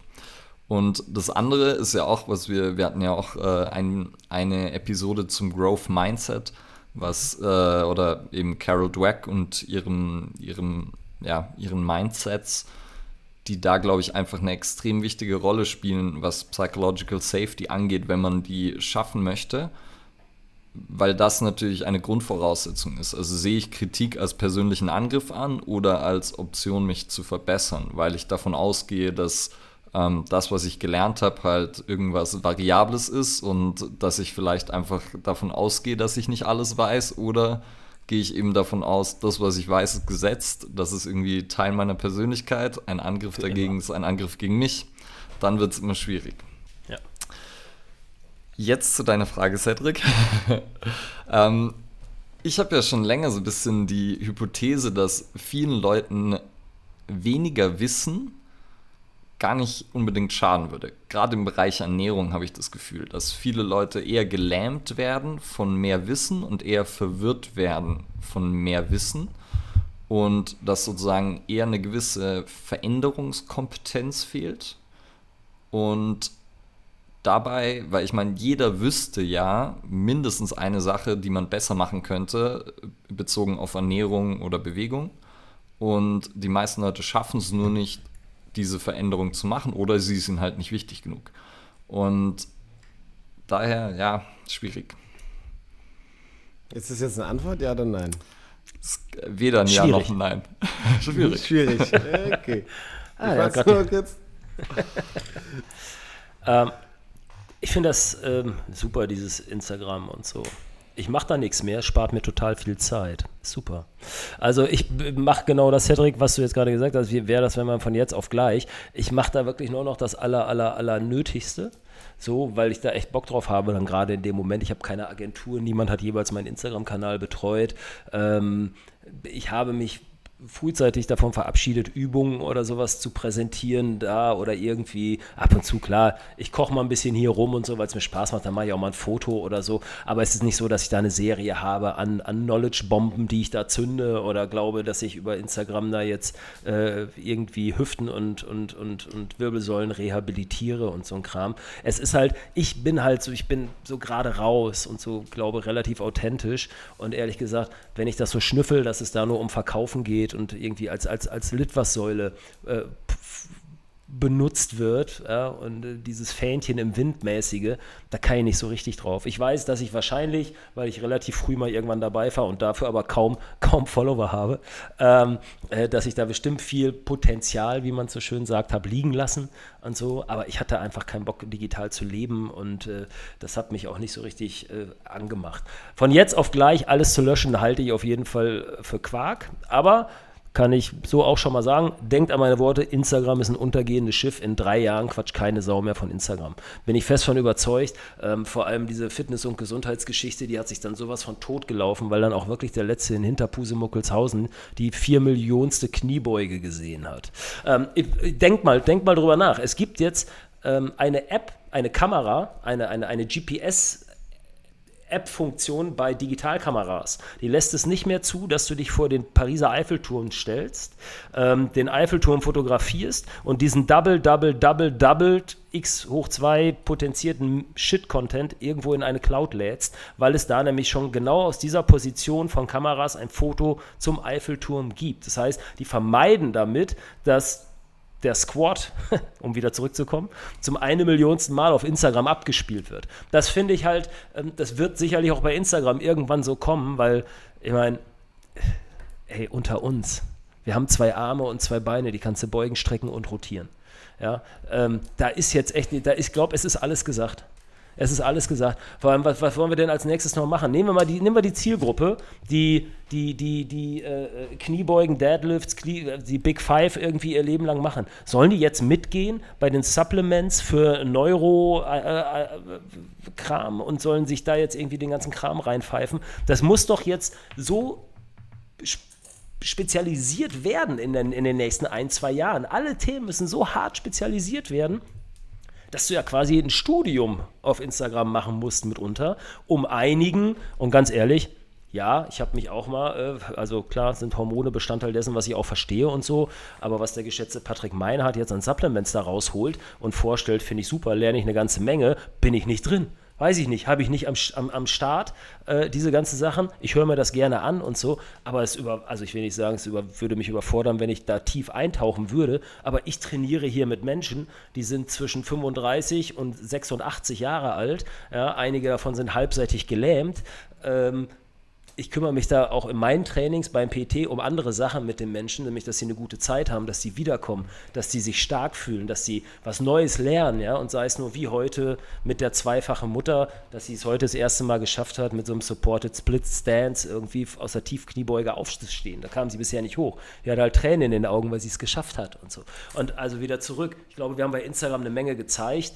Ich glaube nicht, dass es verboten verboten gehört oder verboten wird, aber ich glaube, dass in den nächsten Jahren, auch wenn immer wieder neue Menschen nachkommen, die diese Themen interessieren, dass mal irgendwie was davor geschoben werden muss, dass jetzt nochmal eine Squat, nochmal ein Deadlift erklärt werden wird. Das ist, glaube ich, alles schon ganz gut bebildert und deswegen geht, glaube ich, irgendwann äh, das Interesse daran verloren, einfach zumindest bei unserer Generation, ich bin jetzt 46, ich bin ein bisschen älter als ihr, glaube ich, aber wir gehören zu einer Sportgeneration, die Instagram so erlebt haben. Und wenn wir mal diese Generation so definieren, dann geht da wahrscheinlich in der Zukunft geht so ein bisschen das Interesse, könnte ich mir vorstellen, wird hier und da verloren gehen.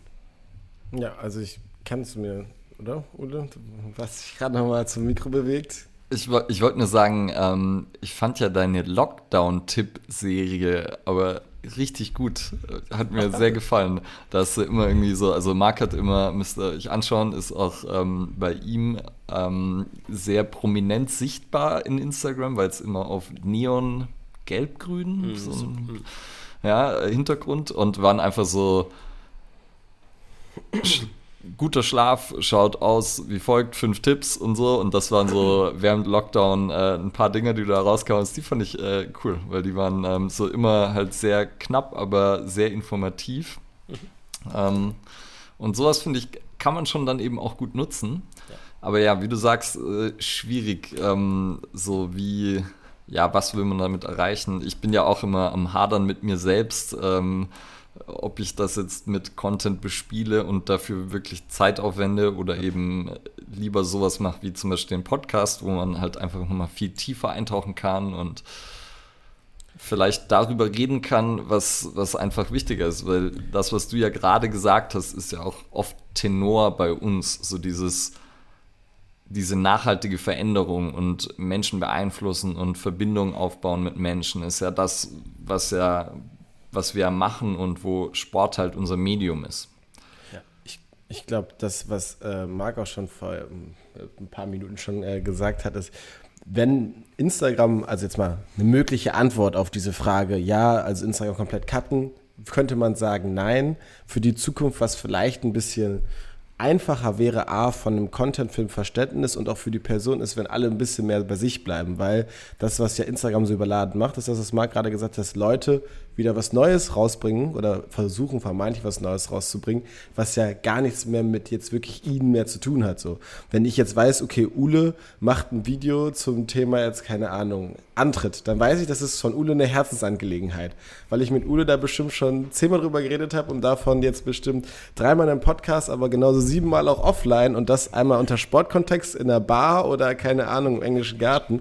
Aber ich weiß, es gehört einfach zu ihm und es ist nicht einfach was, was er kreiert, nur für andere andere, sondern es, es ja. ist einfach so das. Und ich glaube, das ist etwas, wo wir dann wieder da zurückkommen, okay, Leute, bleibt mehr bei euch und habt mehr Spaß an der Sache, weil sobald es keinen Spaß mehr macht und nicht mehr von dir ist, dann wird es halt anstrengend für andere Leute und noch viel wichtiger, viel anstrengender für dich.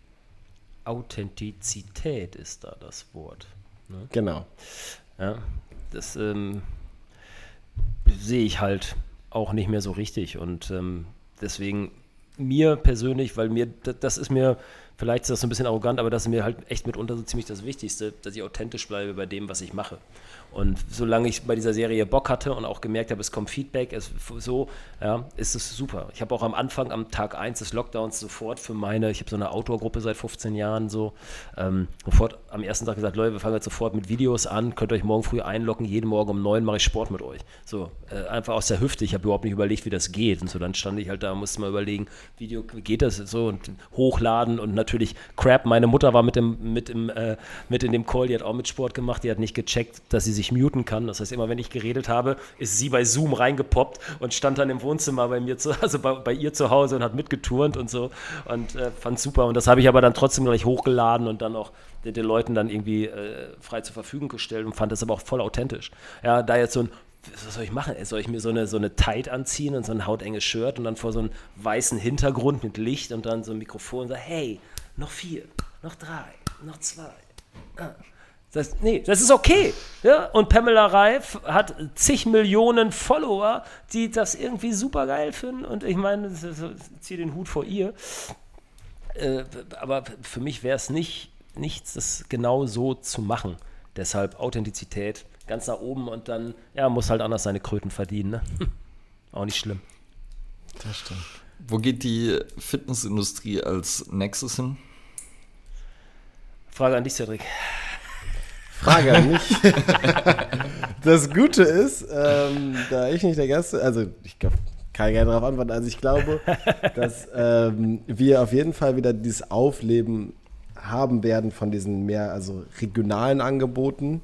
Also dass die Leute sich so ein bisschen, ja jetzt auch gerade vielleicht nach Corona äh, mehr da verorten, wo sie auch wirklich sind. Also sie werden sich immer noch so diese Hybridlösung suchen und auch was aus dem Internet ziehen. Ich glaube, was wir geschafft haben, ist erstmal einen großen Schritt rein ins Bewusstsein zu schaffen. Also der Sport nicht mehr unbedingt so krass verpönt ist und es gibt noch die Leute, die es machen oder nicht machen, sondern jeder weiß, okay, es macht Sinn, sich zu bewegen, es ist auch gut, nur ich muss vielleicht irgendwie meine Richtung dafür finden. Ähm, ich glaube, dass diese also extrem Preiskämpfe, glaube ich, leider noch irgendwann ein bisschen stärker werden. Also für die, für die großen Ketten leider. Ähm, da habe ich ein bisschen Sorge drum. Und sonst, du, ich bin da ganz guter Dinge, dass sich das immer, weil es halt etwas ist, was alle brauchen, selbst regulieren wird. Also mhm. da kann ich jetzt keine genaue Prognose machen. Aber ich muss auch sagen, ich habe fast äh, äh, zwei Jahrzehnte weniger Erfahrung. Ich glaube, da sollten wir denjenigen fragen, der da nochmal uns zwei Jahrzehnte voraus, also mir zwei Jahrzehnte voraus ist. Mhm. Deswegen, Marc, was sagst du dazu? ähm, also ich würde mir wünschen, also ich weiß gar nicht, wo ich anfangen soll an der Stelle, aber das Digitale wird nebenbei weiterlaufen, klar. Ich glaube, dass die Hersteller, dass die großen Firmen wie Nike und Adidas ähm, ihre ganze Community deutlich anders nutzen werden in der Zukunft, vielleicht mit eigenen Kettensystemen oder Räumen, wo man ähm, ihre Workouts, dann ist es nicht das Adidas Headquarter, sondern das Adidas Gym oder so in verschiedenen Städten, dass sie mit diesen Communities noch viel, viel mehr machen werden. Ähm, die Verknüpfung dann von diesen Tech-Fasern, Track-King, Methoden, sagen wir es mal so, die gibt es ja tausend Möglichkeiten und auch dieses, dieses bisschen dieses Ausarbeiten von, ähm, wie soll ich sagen, dieses, dieses Ferncoaching aufgrund von Daten, also Blutwerte bestimmen, äh, die, die, Shirts von Under Armour können bestimmen, wie viel Salz du verschwitzt hast in deiner Stunde. Also du trainierst in diesem Dingen, gehst sofort auf die App und es sagt dir, was du nachfüllen musst, zum Beispiel nach deinem Workout an Supplements, was du in dieser Workout-Einheit verbrannt hast und womit du es am besten wieder auffüllst und so. Das ist echt crazy. Und dieses Ineinandergreifen wird, glaube ich, noch viel sexier, dass man dafür jedes Mal so eine, so eine, so eine Uhr am, am Arm haben muss, die da irgendwie einem was sagt, dass wird, glaube ich, auch dann wegfallen. Es wird irgendwelche Chips sicherlich geben. Es wird alles viel mehr verbunden. Das Virtual Reality, Bewegung kommt, glaube ich, wieder mehr in den Vordergrund und zwar in Verbindung mit Gamification. Es gibt so ein schönes Hub, Ole, ich weiß nicht, ob du es kennst, äh, in der Schweiz. Ähm, das sind Unternehmen, die machen ähm, so Videogaming in Verbindung mit Sport. Du bist dann in so einem Raum, hast so eine 3D-Brille und läufst dann quasi durch so Parcours, musst dich hangeln, musst an Wänden hochklettern, bist aber quasi in einem Raum, in dem du das alles tust. Finde ich mega spannend, um Leute, die äh, an sowas Lust haben oder weniger Lust haben an Reim, I lift things up and put things down, äh, äh, Kram. Ähm, das finde ich, glaube ich, ganz schön spannend. Community, ja, offline und online miteinander verbunden, glaube ich, wird deutlich stärker äh, kommen in der Zukunft. Vor allem auch verbunden Fitnessstudio-Community mit App zu Hause. Also wenn man, ich bin da ja nah dran durch Live-Fitness, ähm, dass es da jetzt Konsolen gibt auf den Cardio-Geräten, auf denen dann Trainer zu sehen sind, die mit dir ein Workout durchführen. Also das, was du zu Hause eh schon machst auf deinem Laptop oder so. Aber das machen äh, die jetzt quasi auf, auf Konsolen und das werden die sicherlich, diese Firmen in den nächsten Jahren auch nutzen, um die Leute aus den Fitnessstudios zu Hause zu betreuen. Ja, weil wenn ich jetzt Techno Gym, Gym 80, wer auch immer das ist, ähm, wenn die, ähm, wenn die ähm, Leute zu Hause, ähm, Leute, war gerade ein Anruf, sorry, äh, Leute im Fitnessstudio als Community haben, warum sollen sie die abgeben zu Hause an Adidas oder Netflix? Die möchten sie natürlich auch mitnehmen. Ich glaube, da wird auch noch einiges passieren. Ähm, und ich hoffe, dass es wieder zurückgeht hin zu gutem Krafttraining und weniger Ablenkung drumherum. Und dass es mehr in, in gut ausgebildete Trainer geht, die ihren Job lieben und schätzen und dass das auch spürbar ist und das ist jetzt der Wunsch, wo es hingehen soll, dass, dass die Leute glücklich sind, damit Trainer zu sein. Und erstmal glücklich sein damit, dass sie Trainer sind und wenn sie den Job gut machen, dürfen sie von mir aus auch gerne alles andere noch lernen. Aber erstmal das erste richtig durchdringen und den auch durchdringen lassen, also von Betreibersicht, ähm, den sein Berufsfeld ordentlich aufrollen und verstehen und stolz sein für das, was er kann und dann halt Step by Step mit der Entwicklung weitermachen. Okay. Du hast vorher schon mal einen Mentor erwähnt, äh, Keith, glaube ich, ne? Mhm. Was hast du von ihm gelernt? Also, man kann eigentlich unter, über alles schreiben, don't be the king, be the kingmaker. So, das ist ja. erstmal, das, ist, das steht über allem. Ähm, ich habe von ihm unglaublich, äh, der, der ist ehemaliger Lehrer, und hat auch parallel dazu immer Sport gemacht und hat dann tatsächlich diesen, diesen, diesen Lehrauftrag sein gelassen, hat sich dann voll dem Sport gewidmet.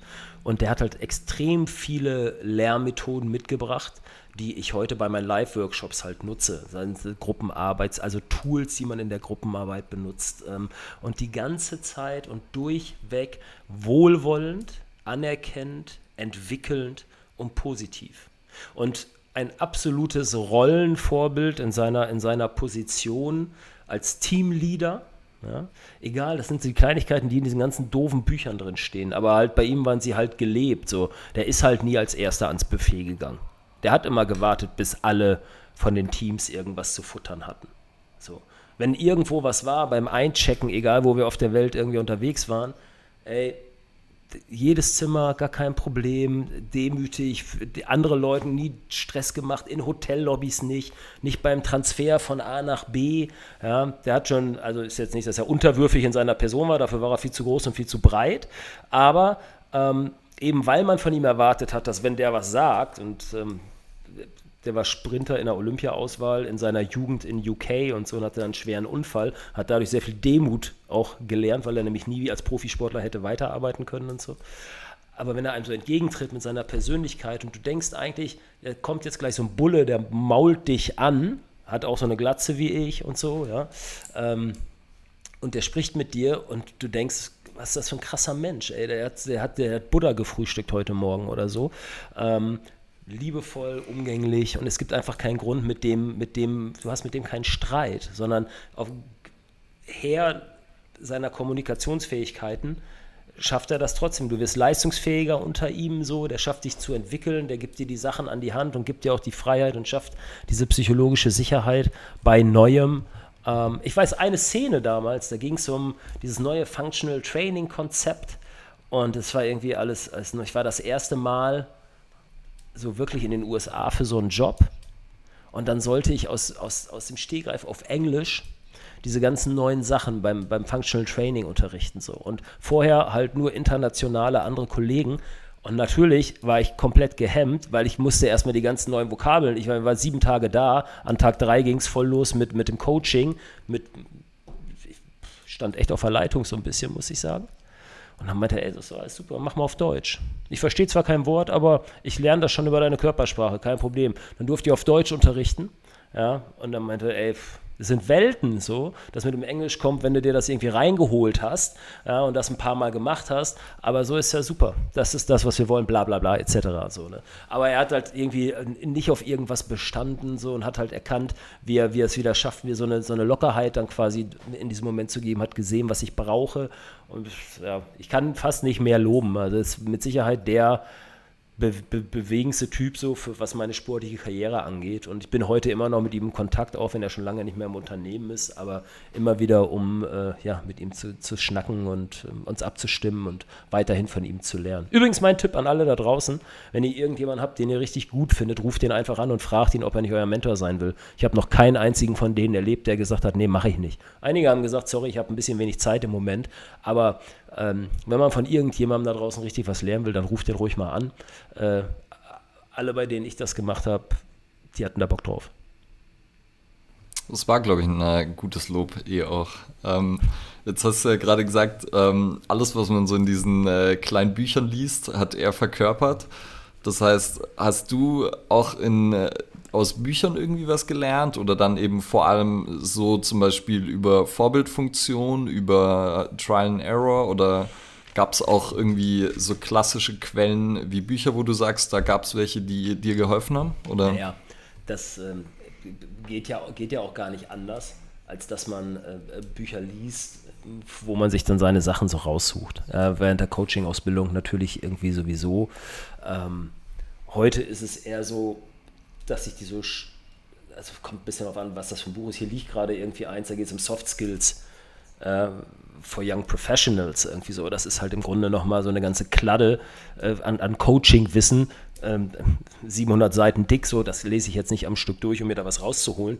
Aber es interessiert mich natürlich, weil im Moment bin ich jetzt nicht auf der Suche nach einem neuen Aufgabenfeld, was ich irgendwie äh, eröffnen möchte, wo ich die ganzen Techniken nochmal komplett umbauen muss oder ganz neue Techniken brauche, sondern es ist eher so, im Moment bin ich mit dem fein und versuche das natürlich zu schleifen oder versuche darin besser zu werden noch. Und dann freue ich mich, wenn äh, jemand anders seine Ansichten, wie er die Tools interpretiert hat, zum Beispiel die Werkzeuge, dann nochmal wiedergibt und ich das abgleichen kann und dann denke, ah, das ist smart. Ähm, muss ich mal beim nächsten Mal beachten. Mhm. Planst du irgendwie Zeit für deine Entwicklung ein? Also, dass du dir gezielt äh, im Kalender Zeiten setzt, wo du liest, wo du reflektierst, wo du, wie auch immer, dich mit ja. dir oder deinen Skills beschäftigst? Tatsächlich, aber die sind jetzt nicht immer montags morgens von 8 bis 9. Es gibt ja Menschen, die können extrem gut nach Zeitplänen funktionieren und arbeiten. Und ich kann extrem gut nach meiner Laune arbeiten. Also ich kann halt ähm, zwei, drei Tage am Stück durcharbeiten ohne Probleme, wenn ich in der richtigen Stimmung bin. Das ist immer bei mir so ein bisschen wie bei einem Künstler, ohne dass das jetzt äh, komisch klingen soll, aber ich brauche einen Flow und in dem, wenn ich dann was machen muss, wie jetzt gerade äh, wieder einen Artikel abgeben, dann kann ich mir diesen Flow auch kreieren. Das ist ein bisschen mühselig, indem ich mich dann stundenlang mit meinem Rechner hinsetze, ja, äh, bis es dann fließt ähm, und so ein Artikel geschrieben ist. Braucht es dann schon irgendwie mal hier und da seine Zeit. Ähm, aber ich lese halt viel, wenn ich reise. Ich höre halt viel äh, unterwegs an Podcasts. Auch da bin ich aber auch ein sehr unzufrieden, also wie soll ich sagen, sehr ich bin ein nervöser Typ, also ich kann nicht zu lange zuhören, wenn da immer eine Dünnes rauskommt. Also es gibt so ganz viele Podcasts, da mag ich nicht zuhören, ähm, weil ich immer nur denke, Leute, Leute, ey, euch selber zuhören und so. Das ist, haut doch mal was raus, was irgendwie progressiv ist oder was zumindest ein bisschen polarisiert oder so, aber erzähl doch nicht dasselbe, was die anderen schon erzählt haben. Und dann muss ich weiter skippen und vorskippen und dann bin ich zack auch schon bei der nächsten Folge. Naja, schade. Meistens ist der Flug oder der Zug ist dann auch schon angekommen und ähm, ja, dann wird halt ein bisschen in den Büchern rumgelesen, die ich mitnehme. Also klar, ich plane das ein, aber ich plane es nicht so ein, weil es im Moment, also ich kann das sehr fokussieren, wenn es ein Ziel gibt, was Neues, aber ansonsten sehe ich halt irgendwie zu, dass ich up-to-date bleibe. Ja. Mhm. Okay. Ja. Hast du einen Fünfjahresplan? naja, ähm, seitdem diese Frau in mein Leben gekommen ist, hat er sich ein bisschen verändert. da, da, müssen wir jetzt halt irgendwie äh, äh, zu zweit gucken, wie der Fünfjahresplan ist. Aber ich habe tatsächlich keinen Fünfjahresplan. Ich hatte kurz vor Corona den Plan, da war ich wie bei so einer Veranstaltung auch noch auf Mallorca und habe mir da äh, Sachen angeguckt, um hier eine Räumlichkeit zu eröffnen, die über dieses Mini-Studio, in dem ich mich hier gerade bewege, bei weitem hinausgeht. Ich bin ganz froh, dass ich auf Mallorca noch nichts unterschrieben habe, weil sonst wäre ich nämlich jetzt pleite, beziehungsweise hätte ähm, schöne Geräte irgendwo in der Lagerhalle stehen, die ich alle nicht benutzen könnte. Das wäre auch sehr schade gewesen. Somit bin ich tatsächlich jetzt eher in einer Lauerposition, was denn passiert. Ähm, es gibt dadurch, dass ich jetzt für Live Fitness ähm, für die Academy international arbeite, da ein bisschen was zu tun, ähm, wo ich ja, in einem, in einem Management jetzt mit reingerutscht bin und da mache ich eben viele Sachen vom Schreibtisch aus. Und das ist natürlich bei so einem Weltmarktführer äh, zu sitzen und Sachen mitzuentscheiden, jetzt ein Trainer Engagement Plan für unsere 120 Trainer weltweit zu schreiben und die Entwicklung von denen, das ist natürlich eine klitzekleine Ehre gewesen, das zu machen, dass sie mir das zugetraut haben. Und da geht es jetzt halt ans Umsetzen und da werde ich sicherlich einiges lernen, lernen, lernen dürfen, lernen können und vor allem lernen müssen um das auf diesem Level eben durch alle Länder noch ähm, umsetzen zu können, weil das habe ich vorher noch nie gemacht. Glücklicherweise wissen die das auch. ja, aber ähm, das wird halt spannend. Früher war es halt, früher war es halt so, da hat das Brand gesagt, ey, wollt ihr für mich arbeiten? Und alle haben gesagt, ja klar, wir wollen für euch arbeiten, voll mega, ich will für euch arbeiten. Und heute ist es so, da sagt der Trainer, für wen er arbeiten will. Und das Brand muss dann halt quasi sagen, ähm, danke. Ja, das war halt vor ein paar Jahren anders. Und heute durch, durch Peloton, durch diese ganzen äh, äh, Sachen ändert sich gerade die Sichtweise auf die Trainer. Gute Trainer können sich, glaube ich, aussuchen, wo sie in der Zukunft arbeiten können und arbeiten wollen und so. Und das, das wird halt noch spannend und mal gucken, wo, wo da meine Rolle in den nächsten Jahren ist. Es wird jetzt, das kann ich jetzt noch tatsächlich noch nicht sagen, ist immer so blöd an so einem Mikrofon, aber es gibt halt auch noch was zum Thema Trainer. In nächster Zeit wird es noch was geben, wo ich mich freue, wenn ihr das unterstützen würdet. Ist ein, also geht es nicht um Geld verdienen oder so, aber es geht darum, die Trainerrolle nochmal anders zu definieren und da brauchen wir natürlich auch Leute, die ähm, ja, Netzwerk haben Lust haben, das an die Trainer weiterzutragen, weil da geht es dann nämlich auch ausschließlich nur um Trainer. Da hat kein Betreiber und auch kein Hersteller und kein Kunde irgendwas zu, zu sagen. Da geht es ausschließlich darum, dem Trainer mal Gehör zu geben äh, und Gewicht zu geben, um ähm, seine Rolle da nochmal in ja, den nächsten Jahren hoffentlich mit den, mit den ähm, auch mitunter Zahlen oder so, die wir da raussuchen oder rausfinden, ähm, das Bild nochmal neu zu zeichnen. Und das ist garantiert ein, also ein Fünfjahresplan für mich, in dieser Rolle da noch viel Energie reinzustecken, das international mit zu benutzen und wenn ich darf und kann, auch hier in Deutschland da noch viel für zu tun. Hört sich gut an. Das, äh, sobald das spruchreif ist, äh, darfst du gerne Bescheid sagen. Entweder ähm, laden wir dich dann nochmal ein oder wir machen es einfach so, aber äh, hört sich auf jeden Fall nach was an, was unterstützenswert wäre. Ich sag's euch gleich, sobald das Mikrofon aus ist auch, aber ähm, ja. okay. Sorry für alle, die zuhören. ja. Was macht dein eigener Podcast? Du hast ja auch einen, ja. aber der so eher unregelmäßig erscheint, ne? Das ist, ähm, der ist so individuell, Ole, dieser Podcast. Nee, äh, ganz ernsthaft. Ich bin mit dem angefangen kurz vor Corona. Und für mich ist es, wir machen das ja jetzt auch quasi über eine Kamera. Und wie ich es vorhin gesagt mhm. habe, da wollte ich mir treu bleiben. Und ich habe dich auch, glaube ich, gefragt, wie wir das denn machen mit dem Treffen. Und hast du gesagt, nee, nee, wir machen das äh, über online.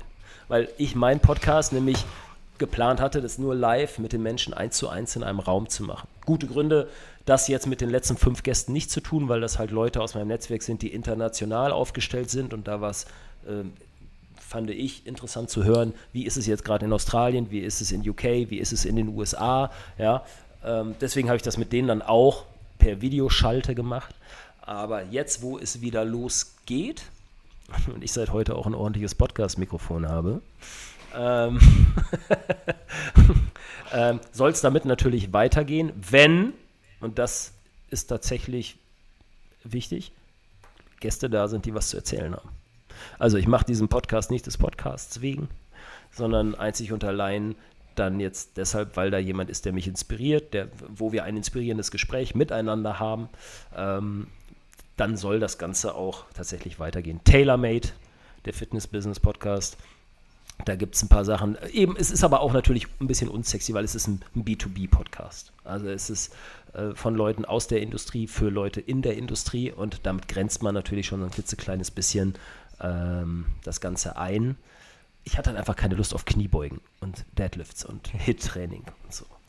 Ich meine, macht ihr auch nicht, nicht falsch verstehen, ne? aber ist ja, ja, aber ich meine, eine spitze Nische ist ja manchmal gar nicht so schlecht. Und wenn man es dann geschafft hat, dir zu erreichen, dann ja häufig auch sehr cool, auch wenn es dann vielleicht im Endeffekt nicht massentauglich ist oder viele Leute hören. Ja. Aber wenn es die richtigen Leute hören, dann ähm, ist es ja wahrscheinlich genau das, was es sein soll. Es ist natürlich mit diesen Tools, Instagram, Podcast und so, dass, ja, wenn man, wenn man sich in dem Bereich aufhält und ich tue es halt eben nicht nur B2C oder so mit dem Endkunden, sondern bin halt eben auch immer ein Teil von, da plant jemand ein Fitnessstudio oder hat da jetzt ein neues Team, kannst du mal vorbeikommen und dann da jetzt mal irgendwie mit so einem Team-Event auch drauf gucken, dass sie alle irgendwie ein bisschen mehr Qualität kriegen oder was dazu, so, dann ist das natürlich auch ein spitzer Markt. Und da klingelt jetzt natürlich auch nicht jeden Tag 20 Mal das Telefon, ähm, weil jetzt sich eben Fitnessstudios auch nicht pausenlos so jemand leisten möchten, weil das ist halt individuell, das ist eine individuelle Planung und ähm, somit ja, ich hoffe, danke. Also wenn du sagst, Spitz ist gut, ne? habe ich auch gut aufgepasst irgendwann mal beim Marketingstudium. Ähm, Versuche das weiterzutragen. Aber das ist auch tatsächlich das, was mich interessiert, weil ich sehe das so ein bisschen als Schlüsselstelle und Schaltstelle, weil ich gehe, wenn ich in die Studios äh, wieder fahre und gehe, so wie früher das der Fall war, habe ich die Chance vor Ort was zu verändern. Und ich habe die Chance, den Trainern was mitzugeben und ich habe die Chance, äh, den Mentor will ich nicht sagen, aber ein Vorbild zu sein, einfach nur und die davor ein bisschen beschützen kann, dass sie da einfach blind in ihr Unglück rennen, sondern zumindest aus meinen eigenen Erfahrungen sagen kann, wie es für mich einigermaßen gelaufen ist. Sehr cool. Ja. Muss ich auch, übrigens, ist mir jetzt gerade eingefallen, ich habe vor, ah, irgendwann vor Corona eine Inhouse-Schulung gemacht und in dem Studio wurde mir gesagt, sie haben ähm, regelmäßig Inhouse-Schulungen. Ich weiß nicht, ob es zweimal jährlich war. Mhm. Und sie konnten sich nur an zwei Namen noch erinnern, die da waren. Äh, Marc Rode und Eberhard Schlömmer. Und äh, die haben alle sehr von dir geschwärmt. Mhm. Und das war sicherlich ah, sieben oder sieben Jahre her oder so, dass du mhm. dort warst. Mhm. Ähm, aber sie wussten äh, so, da hast du auf jeden Fall einen bleibenden Eindruck hinterlassen. Mhm. Das heißt, äh, scheint zu funktionieren. ja, da freue ich mich. Also das, ja, das, da bin ich auch echt primitiv genug für. So, ich kann mich da ganz doll drüber freuen. Wenn andere sich an mich erinnern, nicht irgendwie, ich habe jetzt die geile Technik und ich habe irgendwie so, sondern ähm, miteinander sein und people will forget what you said, people will forget what you did, but people will never forget how you made them feel. Ja, hat Maya Angelou gesagt ähm, und sie hat total recht damit. Ja, also du kannst, das ist am Ende, klar, es, es bleibt die Emotion. Ne? Die, die hat, wie, wie, ist er mit mir umgegangen oder wie ist jemand äh, mit mir umgegangen? Was habe ich für eine Zeit mit dem gehabt? Ne? Ich kann viel lernen und trotzdem fand ich es kacke. Ja? Und ähm, am Ende geht es darum, wie sich jemand fühlt nach dem Kontakt. Und das könnte auch in der Nähe eines Schlusswortes sein oder so. Aber ich freue mich ja sehr darüber, dass es nicht mehr unbedingt 24 Monatsverträge gibt und einige fluchen ja so und sagen, äh, jetzt können wir keine 24 Monatsverträge mehr machen. Wo ich sage, ist doch super. ja, weil jetzt musst du endlich mal zu dem stehen, was du immer verkaufst und musst auch wirklich dafür sorgen. Ich würde sogar, also noch, ich habe keine Verträge bei mir. Ich verkaufe halt 20er-Karten so, um äh, langfristig, also ist langfristig, aber 20 Trainings und so Mindeste sollte schon sein, bla bla. Ähm, aber ich sag, ich sag den Leuten immer, guck mal, stellt euch mal vor, das Mitglied könnte, wenn es jetzt mit euch eine Trainingseinheit hatte, könnte am Tresen da unten entscheiden, ob es morgen wiederkommt oder ob es einfach nie wiederkommen muss, nachdem es mit dir zusammen Training gehabt hätte. Hättest du etwas anders gemacht jetzt an deiner Performance oder nicht? Und dann ist immer erstmal relativ lange ruhig, dann kannst du so Stecknadeln hören im Raum. So, und das ist immer schon ein ganz guter Start für so einen Workshop, ja, um ähm, die Proaktivität der Leute auch in, äh, in, dem Raum so ein bisschen zu pushen. Ähm, das funktioniert ganz gut. Sehr cool. Was bedeutet Wachstum für dich?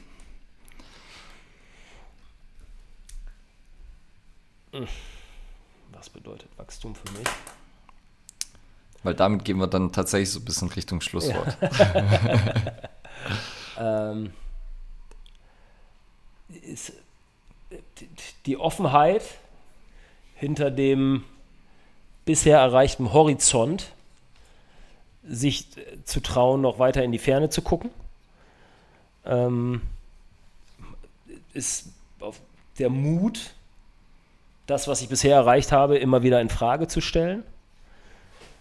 Ähm, und ist die Lust, an dem, was ich das letzte Mal als Wachstum gelernt habe, das nochmal erleben zu wollen.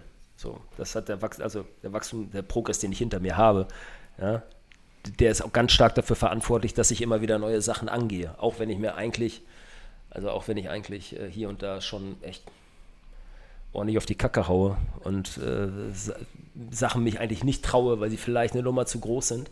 Aber es hat ja beim letzten Mal auch geklappt. so. Und äh, das ist ein schönes Gefühl. Und deswegen ist ähm, Wachstum, es geht immer so nach oben und es wird größer und so. Ich finde Wachstum auch ganz gut, wenn man das so auf, auf einer Ebene sieht und man ist so in der Mitte und die Fäden ziehen sich so nach außen immer weiter und werden immer mehr und verästeln sich und so. Ähm, das ist für mich immer irgendwie das schönere Wachstum, weil dann Chancen haben, dass so Sachen besser so ineinander verwoben werden. Das, das gefällt mir mit Wachstum ganz gut. Ansonsten ist, wenn ich an Wachstum und nach oben denke, wenn ich das gemacht hätte in meinem Leben, wäre ich vielleicht ganz woanders. ähm, ich ich habe mich aber relativ breit aufgestellt in einigen Sachen, weil ich mich auch fürchterlich langweile, wenn es immer nur dasselbe ist. Und ähm, deswegen ist es auch hier und da in den Jahren zu einer einigermaßen Vielseitigkeit geworden in unterschiedlichsten Bereichen. Aber Wachstum finde ich wichtig, ähm, Weiterentwicklung finde ich wichtig, sich auseinandersetzen, sich feedbacken lassen, äh, von den engsten Menschen in der Nähe bis auch von Leuten, die zu meiner Ausbildung kommen, die dürfen mir danach auch Feedback geben und so, damit ich daran wachse. Al- Always. Ne? Ja, das war, fand ich ein schönes Schlusswort. Also auch dein äh, Wachstumsdreiteiler ähm, hat mir sehr gut gefallen. Ein richtiger Wachstumsbaum. Wurzel. Ja, Wurzelbaum. Ja, ähm, das war schön mit euch, wenn ich das sagen darf. Ja. darfst du. Danke. Ja. Danke, dass du dir extra noch, ähm, also man muss dazu sagen, Marc hat es vorhin im Nebensatz erwähnt, oder Cedric auch, ähm, Marc hat extra noch mal ein neues Mikro besorgt, weil das andere Probleme gemacht hat, um dann in diesem Podcast das direkt zu verwenden. Daher vielen Dank auch dafür. Logo. Mega cool. Klar. Hat sich gelohnt, finde ich auch, nämlich. Mir hat es auch sehr viel Spaß gemacht. Und ich glaube, wir haben nicht nur, ich weiß nicht, wie du es vorher gesagt hast, ähm, ist, glaube ich, kein Podcast, den man durchskippen muss, sondern äh, ich glaube, wir hatten irgendwie nur, ein bisschen nicht Inhalt. nur dünn raus. Nicht nur dünn. Ja, also ähm, freut mich sehr. Vielen Dank, dass ihr auch so angenehm viel Redezeit mir eingeräumt habt. Das ist der Sinn von dem Podcast. Ah, ja, nee, also es geht auch anders. Ähm, und das war, das war ähm, schön.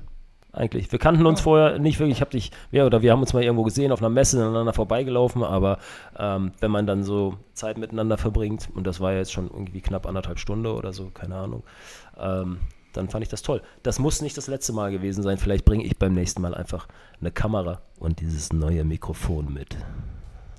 Und dann äh, sitzen wir irgendwo in einem Raum. Ja, finde ich ja auch äh, deutlich angenehmer. Jetzt noch eine allerletzte Frage. Marc, hättest du irgendwen, der vielleicht auch mal in unserem Podcast sein sollte? Also irgendwer, wo du sagst, hey, ähm, so zu dem, über was ihr sprecht, wie ihr mich gefragt habt, äh, da würde Person X oder Y sehr gut passen?